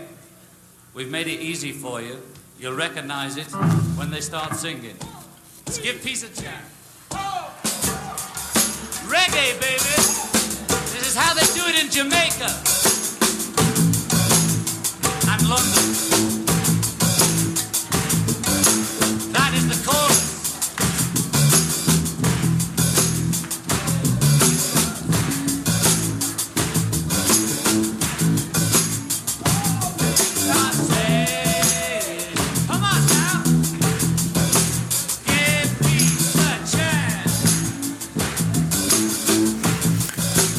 Ja, ik kreeg eh, erg het gevoel dat Lennon eh, de zaal een beetje warm moet draaien. Maar Ja. het lukt hem niet erg. Nee. Eh, de respons is niet gigantisch. Ehm, maar je hoort Joko aan het begin ook zeggen: and give money now of zo. En dat, Ja. dat slaat dus op het feit dat je allemaal geld moest geven. En het ging altijd om hetzelfde doel, namelijk ehm, geld inzamelen voor de bestrijding van musculaire dystrofie, dus een spierziekte. Nou, Lennon treedt in 72 op. Ringo Starr is daar samen met Bill Wyman in 1979. En daar zie je eh, Ringo ook eh, achter de telefoon zitten. Dus dan kon je zeg maar, ja, je, Bellen. je, je- kon je bellen. en eh, leuk. kon je Ringo aan de lijn krijgen om geld te doneren. En daar, hij speelt dan het nummer Money samen met Bill Wyman. En George Harrison dus, doet dus niet mee. Maar McCartney die, eh, maakt er een gewoonte van om zijn eh, video's eh, die hij recent had opgenomen... om die naar de telefoon te sturen en daar dus in première te laten gaan. En dat is begonnen met Getting Closer in 1979 en geëindigd met het nummer Press in 1986. Dus ook McCartney heeft daar geregeld. Ja, hij is er niet fysiek geweest, maar heeft er wel een bijdrage aan geleverd. Dat soort bel-shows waar dus allemaal celebrities in het eh, publiek zitten. Is dat eh, wat Jerry Lewis dan eigenlijk heeft uitgevonden met die telethon? Of- Ja, ik denk het wel, ja. Want ik, moet- Nederland kent het natuurlijk ook veel Ja. later. Ja. Hè? Ja, veel Eh, later. Met Mies Bouwman eh, staat er mee bij Willem Duis, denk ik ook wel. Of, of, Mm, Ja, maar nog niet echt met die panels hè, van bekende Nederlanders die dan komen bellen. Ik bedoel, Nee. eh, Opene Dorp was het nog niet en, en later ook nog niet. Dus ik denk dat dat is pas veel later gekomen. Misschien dat hij er wel mee begonnen is. Dat zou best kunnen. Al heel vroeg dus. Ja, ja. Ja, en in 1981 is het enige jaar dat er geen, geen Beatle dus meedoet. Eh, en op dat moment, omdat Lennon natuurlijk net is overleden, eh, draaien ze die, die, eh, dat optreden uit 1972, herhalen ze in de show van, van 1981. Dus dat is Jerry Lewis. En ja, wat ik zelf nog wel aardig vind, is om als je, als je benieuwd bent, dan is het aardig om een fragmentje op YouTube op te zoeken. waarin je Jerry Lewis met Dean Martin uit een raam ziet hangen in New York in 1951. En de straten zijn afgeladen met fans. Dus echt een beetje Beatlemania avant la Ja. lettre.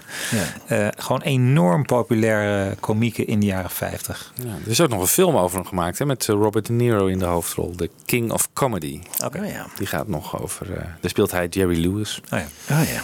Dan 27 september. Dat hebben we allemaal wel meegekregen, denk ik. Hugh Hefner van Playboy. Ja. Overleden.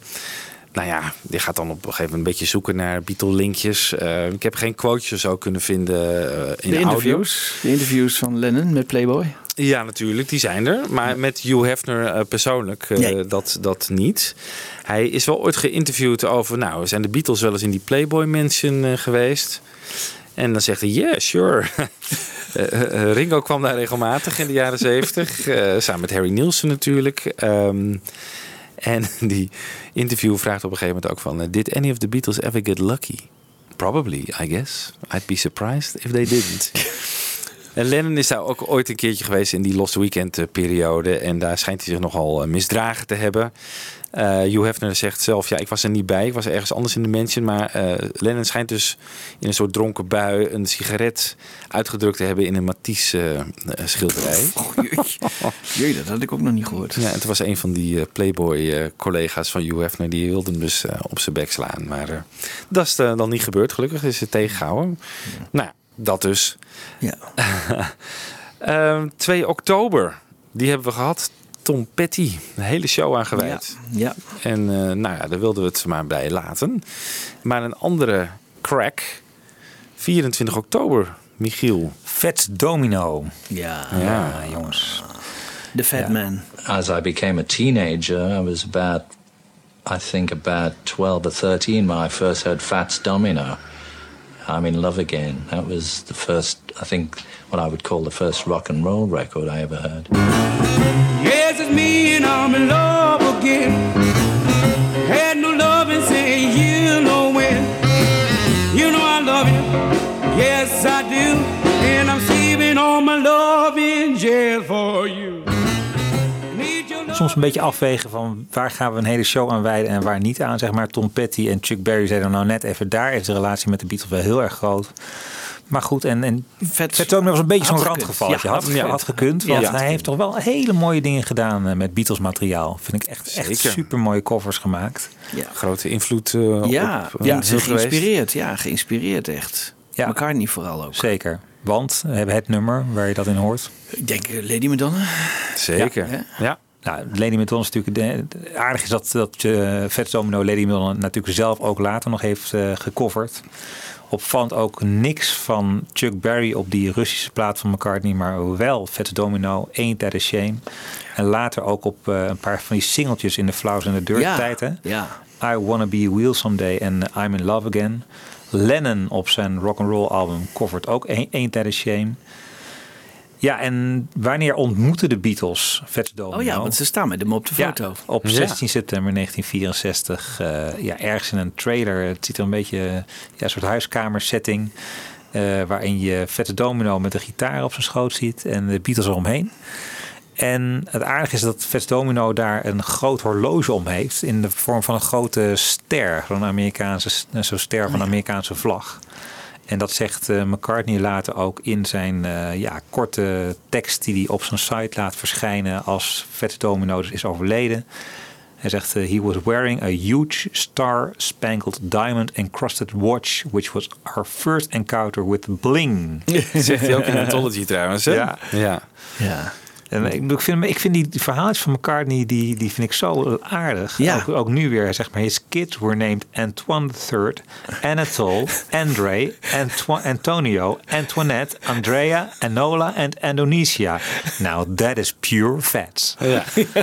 Dus Ja, hij weet gewoon eh, dat weet hij een soort lichtheid ook in die te brengen... waarin hij iemand heel goed neerzet. Ja. En, eh, ja, gewoon leuke, leuke anekdotes. Ja. Ja. Ik heb hem nog eh, ooit mogen interviewen, Vets, toen hij in Nederland was. Eh, ik geloof voor de Get Back-serie, dacht ik. eh. Ja? Ja, maar het, wa- het was echt een hele aardige man ook. Hij heeft nog een handtekening van... Het was echt een hele vriendelijke, echt eh, bescheiden type. Ja. Ja, die het geweldig vond dat die Beatles eh, door hem eh, geïnspireerd waren en zijn nummers eh, speelden en zo. Dat vond hij een enorme eer. Vond ik toch wel leuk. Hij heeft toen ook geleden onder die orkaan hè, daar in New Hij was een Orleans. tijdje vermist ook, Hij is een tijdje vermist geweest, ja, ja, ja. Ja, ja. Ja. Hij was ook heel erg vereerd dat de Beatles, die, die waren dus in New Orleans. En het was niet zo dat, dat Fats bij de Beatles op bezoek ging. Nee, de Beatles wilden, als ze toch in New Orleans waren, echt Fats Domino ontmoeten. Dat is toch ook ja. leuk. hè? Dat is echt geweldig. Ja. Ja, vind ik ook wel heel leuk. En eh, Lennon heeft er ook nog iets over de invloed van eh Fats Domino gezegd. This has a lot of special meaning for me. I cut Ain't That a Shame. I mean, there's many of Fats that I would have liked to have done. I did Ain't That a Shame because uh, my mother, who died shortly after before I made it, this is she taught me to play banjo, and she bought me my first guitar. And this is the first song I ever learned. This one, really? Yeah, I mean, I used to sing "Do Johnny Ray" and whatever was going around before I got into ro- before rock and roll existed. But this is the first song I learned and could accompany myself on. And it's a pretty simple song, and that's that's uh, that's probably why I learned this one. And it has a lot of memories for me, and uh, I thought I'd do it for that reason. Ja, dit is inderdaad dus over Shame die op die rock'n'roll plaat eh, staat. Ja. Het eerste nummer dat hij dus eh, kon Ja. spelen. Mooie geluidsopname, ook hele goede geluidsopname. Hè? Je hoort hier echt, die, echt de snaren gewoon van Lennon. Prachtig. Nou, het mooie van die covers is, ze zijn allemaal goed die hij heeft gemaakt. Lady Madonna is geweldig, Love Reed ook heel leuk. Maar we hebben toch besloten om eh, eentje maar even helemaal te gaan draaien. En dat is eh, ook een hele onverwachte cover wat mij betreft. Everybody's Got Something to Hide.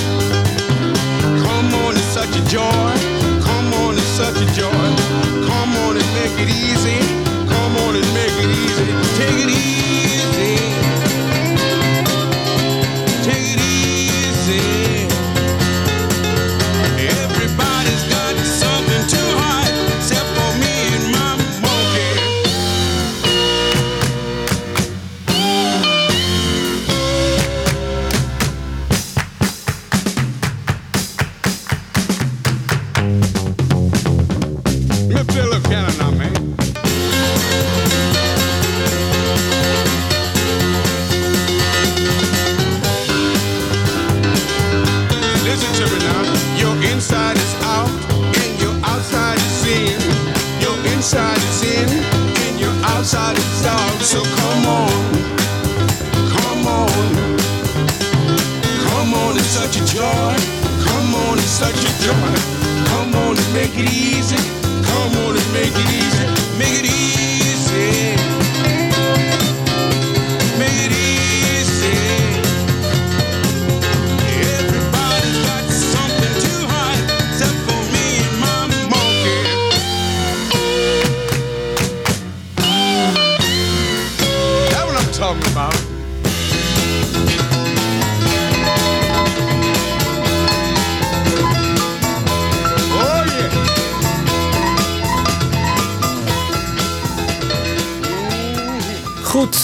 was dan Everybody's Got Something to Hide Except for Me and My Monkey van Fats Domino. En waar zijn we nu beland? Ja, 21 november. David Cassidy. Ja. Ja, jongens. ja, ik ben nou net een kind van een generatie later. Dus voor mij eh, die geen posters van eh, David Cassidy op mijn kamer. En ook niet op Nou, die was van ook mijn meer meisjes hoor. Ja. Ja. De Partridge Family. Hè? Ja, Partridge. Wat had jij dan, Partridge. Michiel? Eh, George Michael of zo? Ja, ik heb Pat- Patrick Bruel en zo. Ja, eh. nee, ehm, ja, kijk. nou, die Dave Cassidy die wordt, die wordt gegooid met die Partridge Family tv-serie. Over een soort muzikale sitcom. Over een hele muzikale familie die eh, naar Las Vegas gaat. En daar voor een groot optreden gaat, gaat, iets gaat doen. Nou, heel veel muziek zat erin. En ik moet zeggen, de singeltjes die van eh, hem op Spotify te vinden zijn, zijn wel echt super catchy. En best wel lekker, eerlijk gezegd. Maar hij had wel heel veel moeite met zijn, eh, zijn bubblegum imago. Hij zag zichzelf als een vrij serieuze muzikant. Hij wilde een soort ja, volgende Mick Jagger zijn.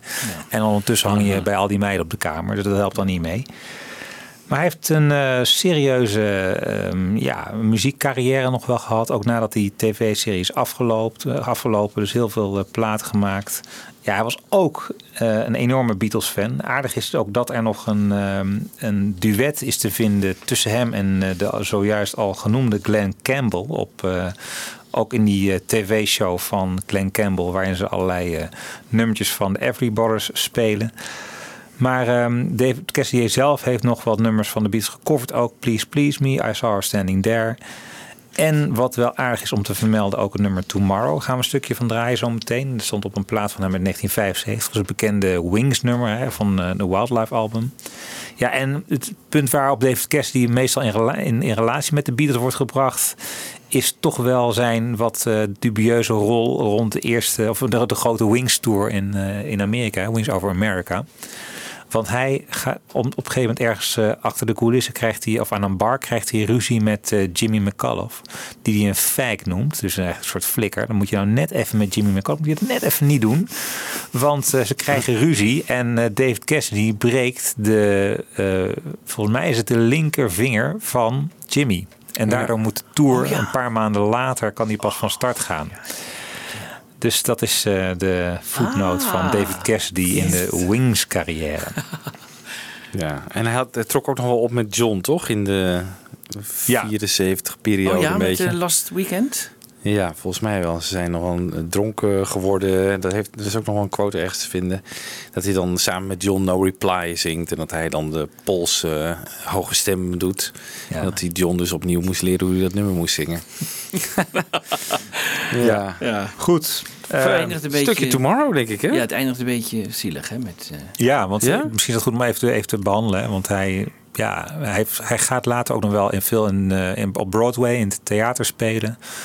Maar hij wordt eigenlijk gewoon eh zwaar eh, alcoholverslaafde. Ja. ja. En ja, dronken rijden. dronken rijden en Allemaal dan, eh, ellende. ellende eigenlijk Ja, Ja. hij glijdt gewoon heel erg af. Ja, heel sneu. En dan, ja, 67-jarige leeftijd eh, overlijdt hij. Ja. Oh, niet heel oud. Nee. Nou, eh, fragmentje Tomorrow even.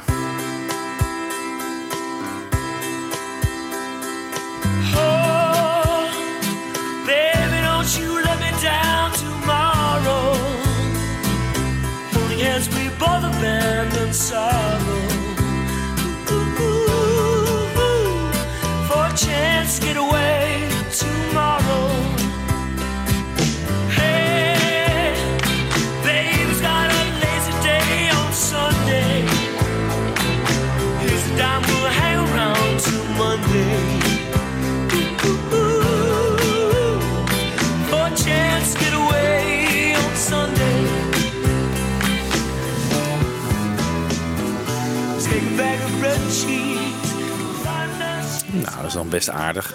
Ja. ja. Het favoriete nummer van Lee Eastman.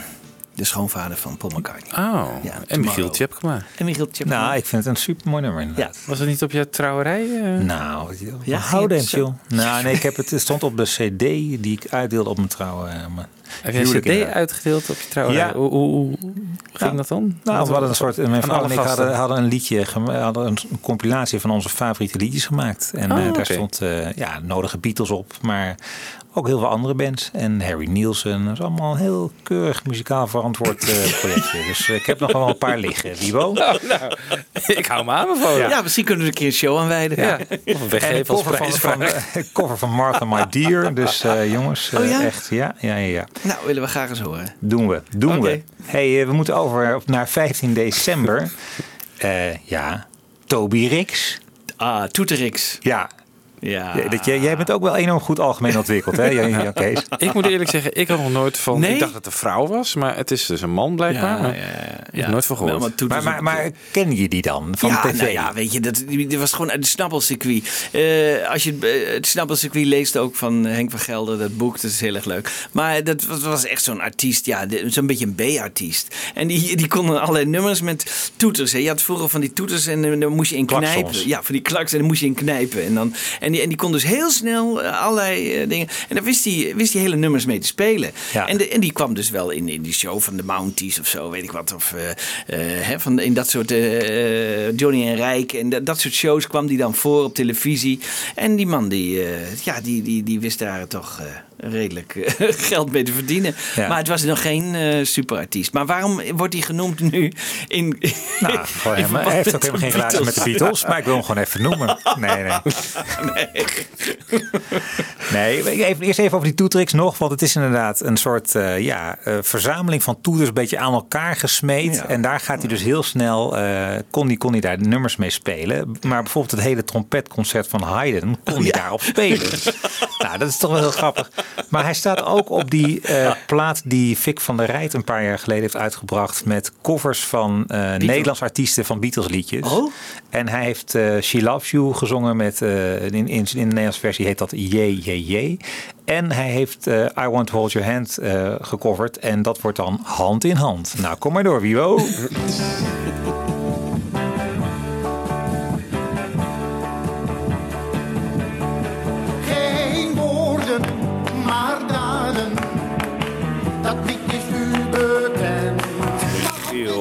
Wat doe je ons aan? En in hand komt deze Beatle-band. Dit is allemaal onze... Is dit de laatste die we behandelen? Ja, maar ik vind het dus zelf wel grappig. Hand in hand, kameraden wordt nu hand in hand. Dat is toch grappig? Dat vind ik dus grappig. Dat is geen B-artiest, Jan zakken Kees. hier wel een beetje af. Dat is een A-artiest. Oh, oh, oh. Ja, Nou ja. Ja. goed. Hier luister je even. Het stond ook op die cd van jou. Geef u nu uw vrouw de hand. Hand in hand. Hand in... Dat is zo'n opkomstmuziekje toen jullie naar het altaar gingen. Ehm, nou goed, Toby Weet je welk Hicks. nummer wij hadden trouwens, mijn vrouw en ik? Nou. Helter Skelter. Echt waar? Nee toch? Ja. Toen jullie op het altaar eh, stonden? Nou, nee, wij zijn gewoon eh, stiekem eh, getrouwd. Ja. Met z'n tweeën in het gemeentehuis in Utrecht. Ja. En toen dachten we, nou, wat is nou een leuk opkomstmuziekje? When I get to the... Je dacht, ik heb een zin in een stormy ride met mijn vrouw. Ja. Dat is een- geen rustig huwelijk dan. eh. Nee, nee, nee. Dat Nee. klopt. En Nou, het werd goed. keihard gedraaid daar in die, in die lege zaal. Van het... Met alleen, nou, er waren eh, alleen maar naaste familieleden. Dus mijn, eh, mijn ouders en mijn broertje van eh, mijn vrouw dan. eh, ook de En kon moeder je en het de wel zussen. waarderen? Dat, eh, Ja, die vonden het heel grappig. Oké. Ja. Ja, En niet de rustige versie van Anthology, maar gewoon de keiharde, De keiharde. dubbele witte. Ja. Jeetje joh. Apart, hè? Nou ja, goed. Ja, ik vind het wel bijzonder.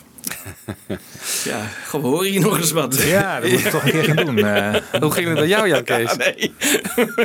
Zeker geen eh, muziek. Ik, ik, ik- nee, nee, nee, daar kan ik me niks van. Nee, dat werd, volgens mij werd helemaal geen. Wanneer ben jij getrouwd eigenlijk? Ja, in Hilversum, eh, begin van de jaren negentig. Maar ik, ik kan me niet herinneren dat, eh, dat we muziek of zo. Nee, nee, nee. Geen muziek? Oké. Nee, nee, nee, geen muziek. Nee, geen muziek. Nee, nee. Helaas, jongens. Ja. Ik heb daar geen mooie verhalen over. Maar ik, ik vind dit wel heel... eh dit, de ontboezemingen van jullie. Ja. Die, eh, Hey, en we zijn er nog één vergeten. Op Ja. 6 Ja? december. Johnny de Holiday. Franse, ja. Johnny Holiday. Ja. De Franse rock... eh, de Franse Elvis eigenlijk, hè? Ja. En eh, hij was toch voornamelijk heel populair in, eh, in Frankrijk. Ik, tenminste, ik kan me niet herinneren dat hij ooit in Nederland bijvoorbeeld is geweest. Of Maar daarbij. we kennen hem allemaal wel. Ja, we natuurlijk, kennen hem allemaal wel. Ja. Volgens internet 5 december trouwens. Even 5 voor de, even 5 voor de- december. Oeh. Sinterklaas. Ja. Ja. Ja, en... En wat is de eh, link met de Beatles? Hij heeft dus een... Hij heeft ze gezien, hè? tenminste, wat, wat, wat ik heb begrepen. Er is een foto van hem en McCartney. Eh, het ziet Ja. eruit als rond 64 dat ze elkaar eh, ergens ontmoeten. In Parijs. In Parijs. in Misschien in die Parijs. tijden dat de Beatles in eh, Olympia eh, Ja, speelden. speelden. Januari 64. Ja. Ja. dus dan was hij toen al een heel beroemde artiest.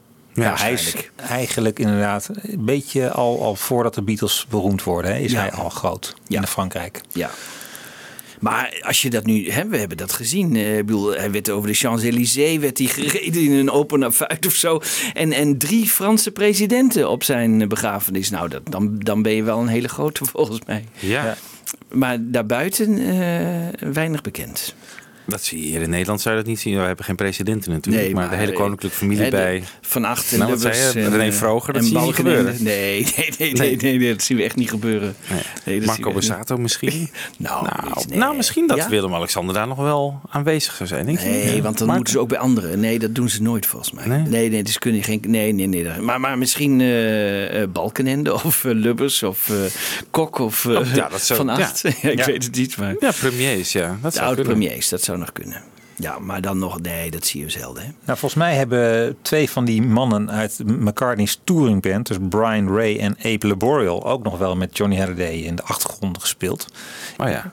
Want die Abe Laboriel heeft bijvoorbeeld ook met Mylène Farmé gespeeld en Brian Ray ook. Hè. Die komen een beetje uit het Franse eh popcircuit. Daar, daar hebben zij veel, eh, veel dingen gedaan. En er is ook wel een aardige foto te vinden van eh, McCartney die Johnny Halliday ontmoet ergens eh, backstage, ik geloof in 2012. Oh ja? Ja, dan zien ze allebei blakend van gezondheid uit. En Ja. ja, ja ik geloof dat McCartney ook nog wel een tweet aan heeft... Ge of nee, heeft gezegd van ik wens je nog eh, vele jaren in goede gezondheid. Nou goed, dat is dus nog een... Niet zo lang eh, geduurd. Niet zo lang geduurd. Ehm, ja, kan ik dat nou niet anders zeggen? Nee, kan niet. Ja, sorry. Nee, maar- sorry. Ehm, Vijf jaar even, even, even een kort fragmentje van Johnny Halliday. Ja, die, in eh, het Frans, in de Beatles zingt. Ja. ja.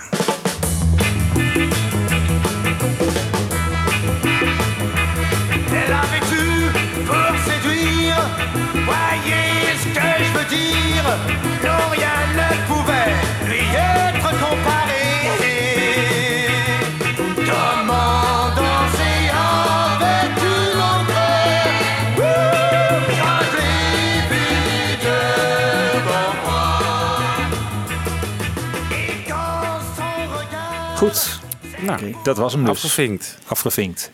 Ja, was dat de laatste? Ja. Ja, we hebben nog wel wat meer artiesten. Ja, kijk, je gaat natuurlijk. Er zijn wel meer mensen dood gegaan vorig Jawel, jaar. Maar, maar niet- niet, niet altijd met een makkelijke relatie met de Beatles. Eh, we hebben Walter Becker nog van Steely Dan. Konden we niet echt een overtuigend verhaal van maken. Greg Allman van de Allman Brothers Band. Ook niet. Hij heeft alleen Rain gecoverd. Dat was wat wij konden vinden. maar- Ja, vonden we niet echt eh, Nee. om over naar huis te Nee, schrijven. nee. Wat we wel hebben gedaan, is dat we Bob de Jong hebben aangeschreven. En Oh hebben gezegd, Bob jongen, maak jij nou eens een mooie mix van de namen die we behandeld hebben. Niet dat allemaal. heeft hij gedaan. dat heeft hij gedaan. is echt ongelooflijk. Het is heel mooi. Ik vind het indrukwekkend. Ja. ja. We hadden eigenlijk een beetje een opdracht gegeven, zo een beetje als eh, hè, bij de Oscars of zo. Hè? Als, als dan iemand weer wordt herdacht, zo met muziek en dan met, met, met fragmenten. En dat heeft hij heel mooi opgepakt. Ja, zeker. echt. Acht minuten lang. Een soort eerbetoon aan de doden van 2017 met eh, relatie tot de Beatles. Ja, blijf luisteren zou ik zeggen. Goed, ja. En dat was hem dan weer, deze show. Bedankt Bob eh, voor die mix. Eh, bedankt heren voor deze eerste aflevering van 2018. Ja. En over twee weken zijn we er dan weer. Yes, tot dan.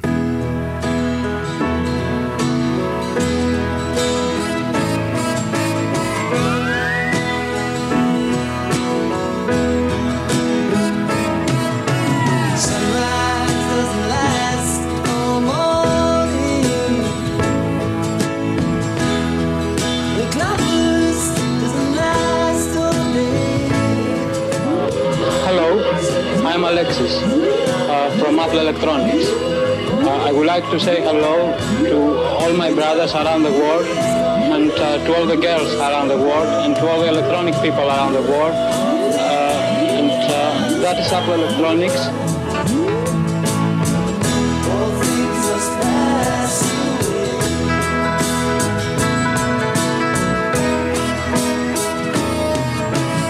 If you have tried to try and give rock and roll another name, you might call it Chuck Berry. Right. In the 1950s, a whole generation worshipped his music, and when you see him perform today, past and present all come together, and the message is hail, hail, rock and roll. Right on.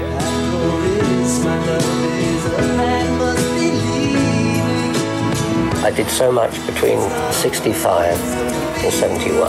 I was hitting grand slams every project I touched, like Beatles illustrated lyrics, interviews with Paul McCartney. I did the Beatles release of the album with Revolver on it and Paul singing on Eleanor Rigby. I was given the exclusive rights to illustrate each member of the band.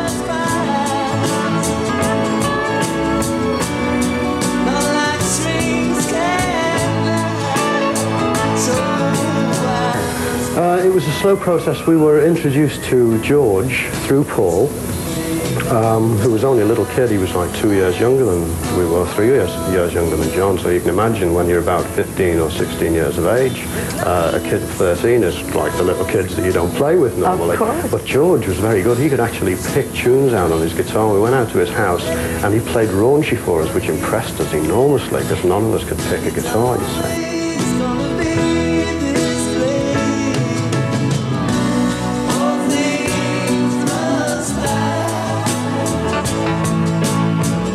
American government from a Hoover right to probably the Queen of England. And with that collaboration of these mishaps, we try to fight back. They fought back too with their power of wrong. For they have our right. To make a long story short though, we end up working together. And to this day, although he's passed away, been probably killed by them. The most important thing right now is the fact that we still have the message go on to give peace a chance, not fall to pieces, to give them a chance. So give them a piece, a chance, amen.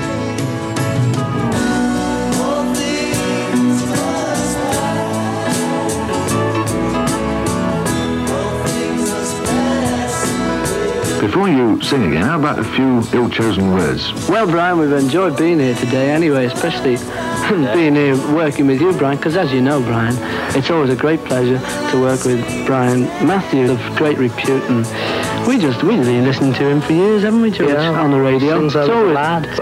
All of you have a happy Christmas and a very happy New Year. And thank you all, lads. I'm sure that all our customers wish the very same to you.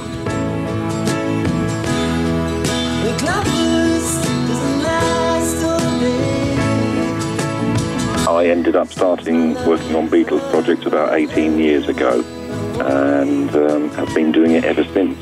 Um, but prior to that, I engineered for a while. I worked on the film side. Um, but uh, at one point, um, Ken Townsend, the manager of the studios at that time, asked me if I would make a safety copy of all of the Beatles tapes because they hadn't been backed up at all.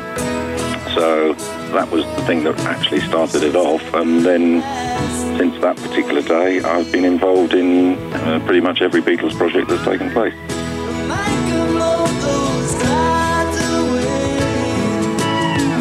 Well, She's Leaving Home, in fact, was on an album of mine in 76. And uh, that song of, of the Beatles did have a really kind of special meaning for me as it has for, I think, any, any music lover and listener who has heard it, and particularly those who went through that period of time when kids were leaving home.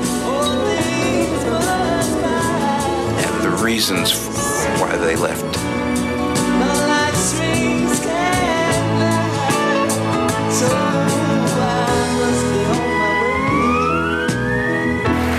I was I was rocking to Rhinestone Cowboy. Uh, Rhinestone Cowboy. So cool, man. Thank you. So good. I just had to come and tell you I love you. That's all. Well, God bless you, man. I really appreciate it.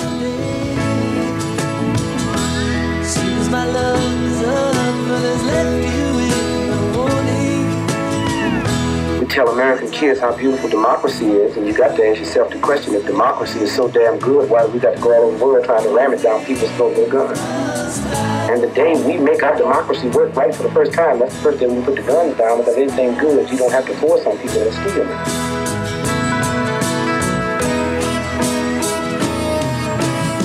But the Beatles, you know, that looked like something that could be done to me.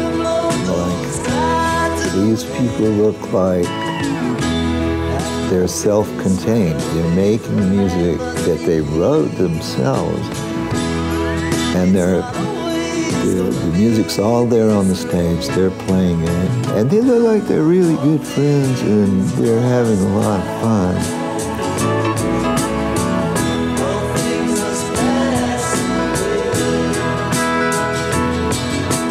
This is this has a lot of special meaning for me. I cut Ain't That a Shame. I mean, there's many a fats that I would have liked to have done. I did Ain't That a Shame because uh, my mother, who died shortly after before I made it, this is she taught me to play banjo, and she bought me my first guitar. And this is the first song I ever learned. This one, really? Yeah, I mean, I used to sing, do Johnny Ray and whatever was going around before I got into before rock and roll existed. But this is the first song I learned and could accompany myself on. And it's a pretty simple song, and that's that's uh, that's probably why I learned this one.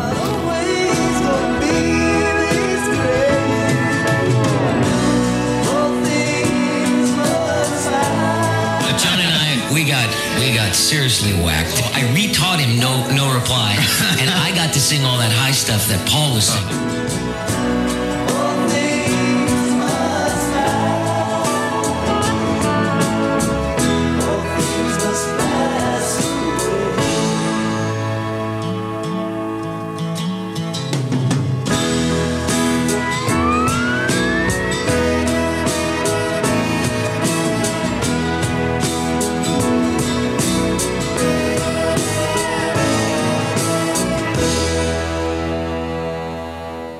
Forecast.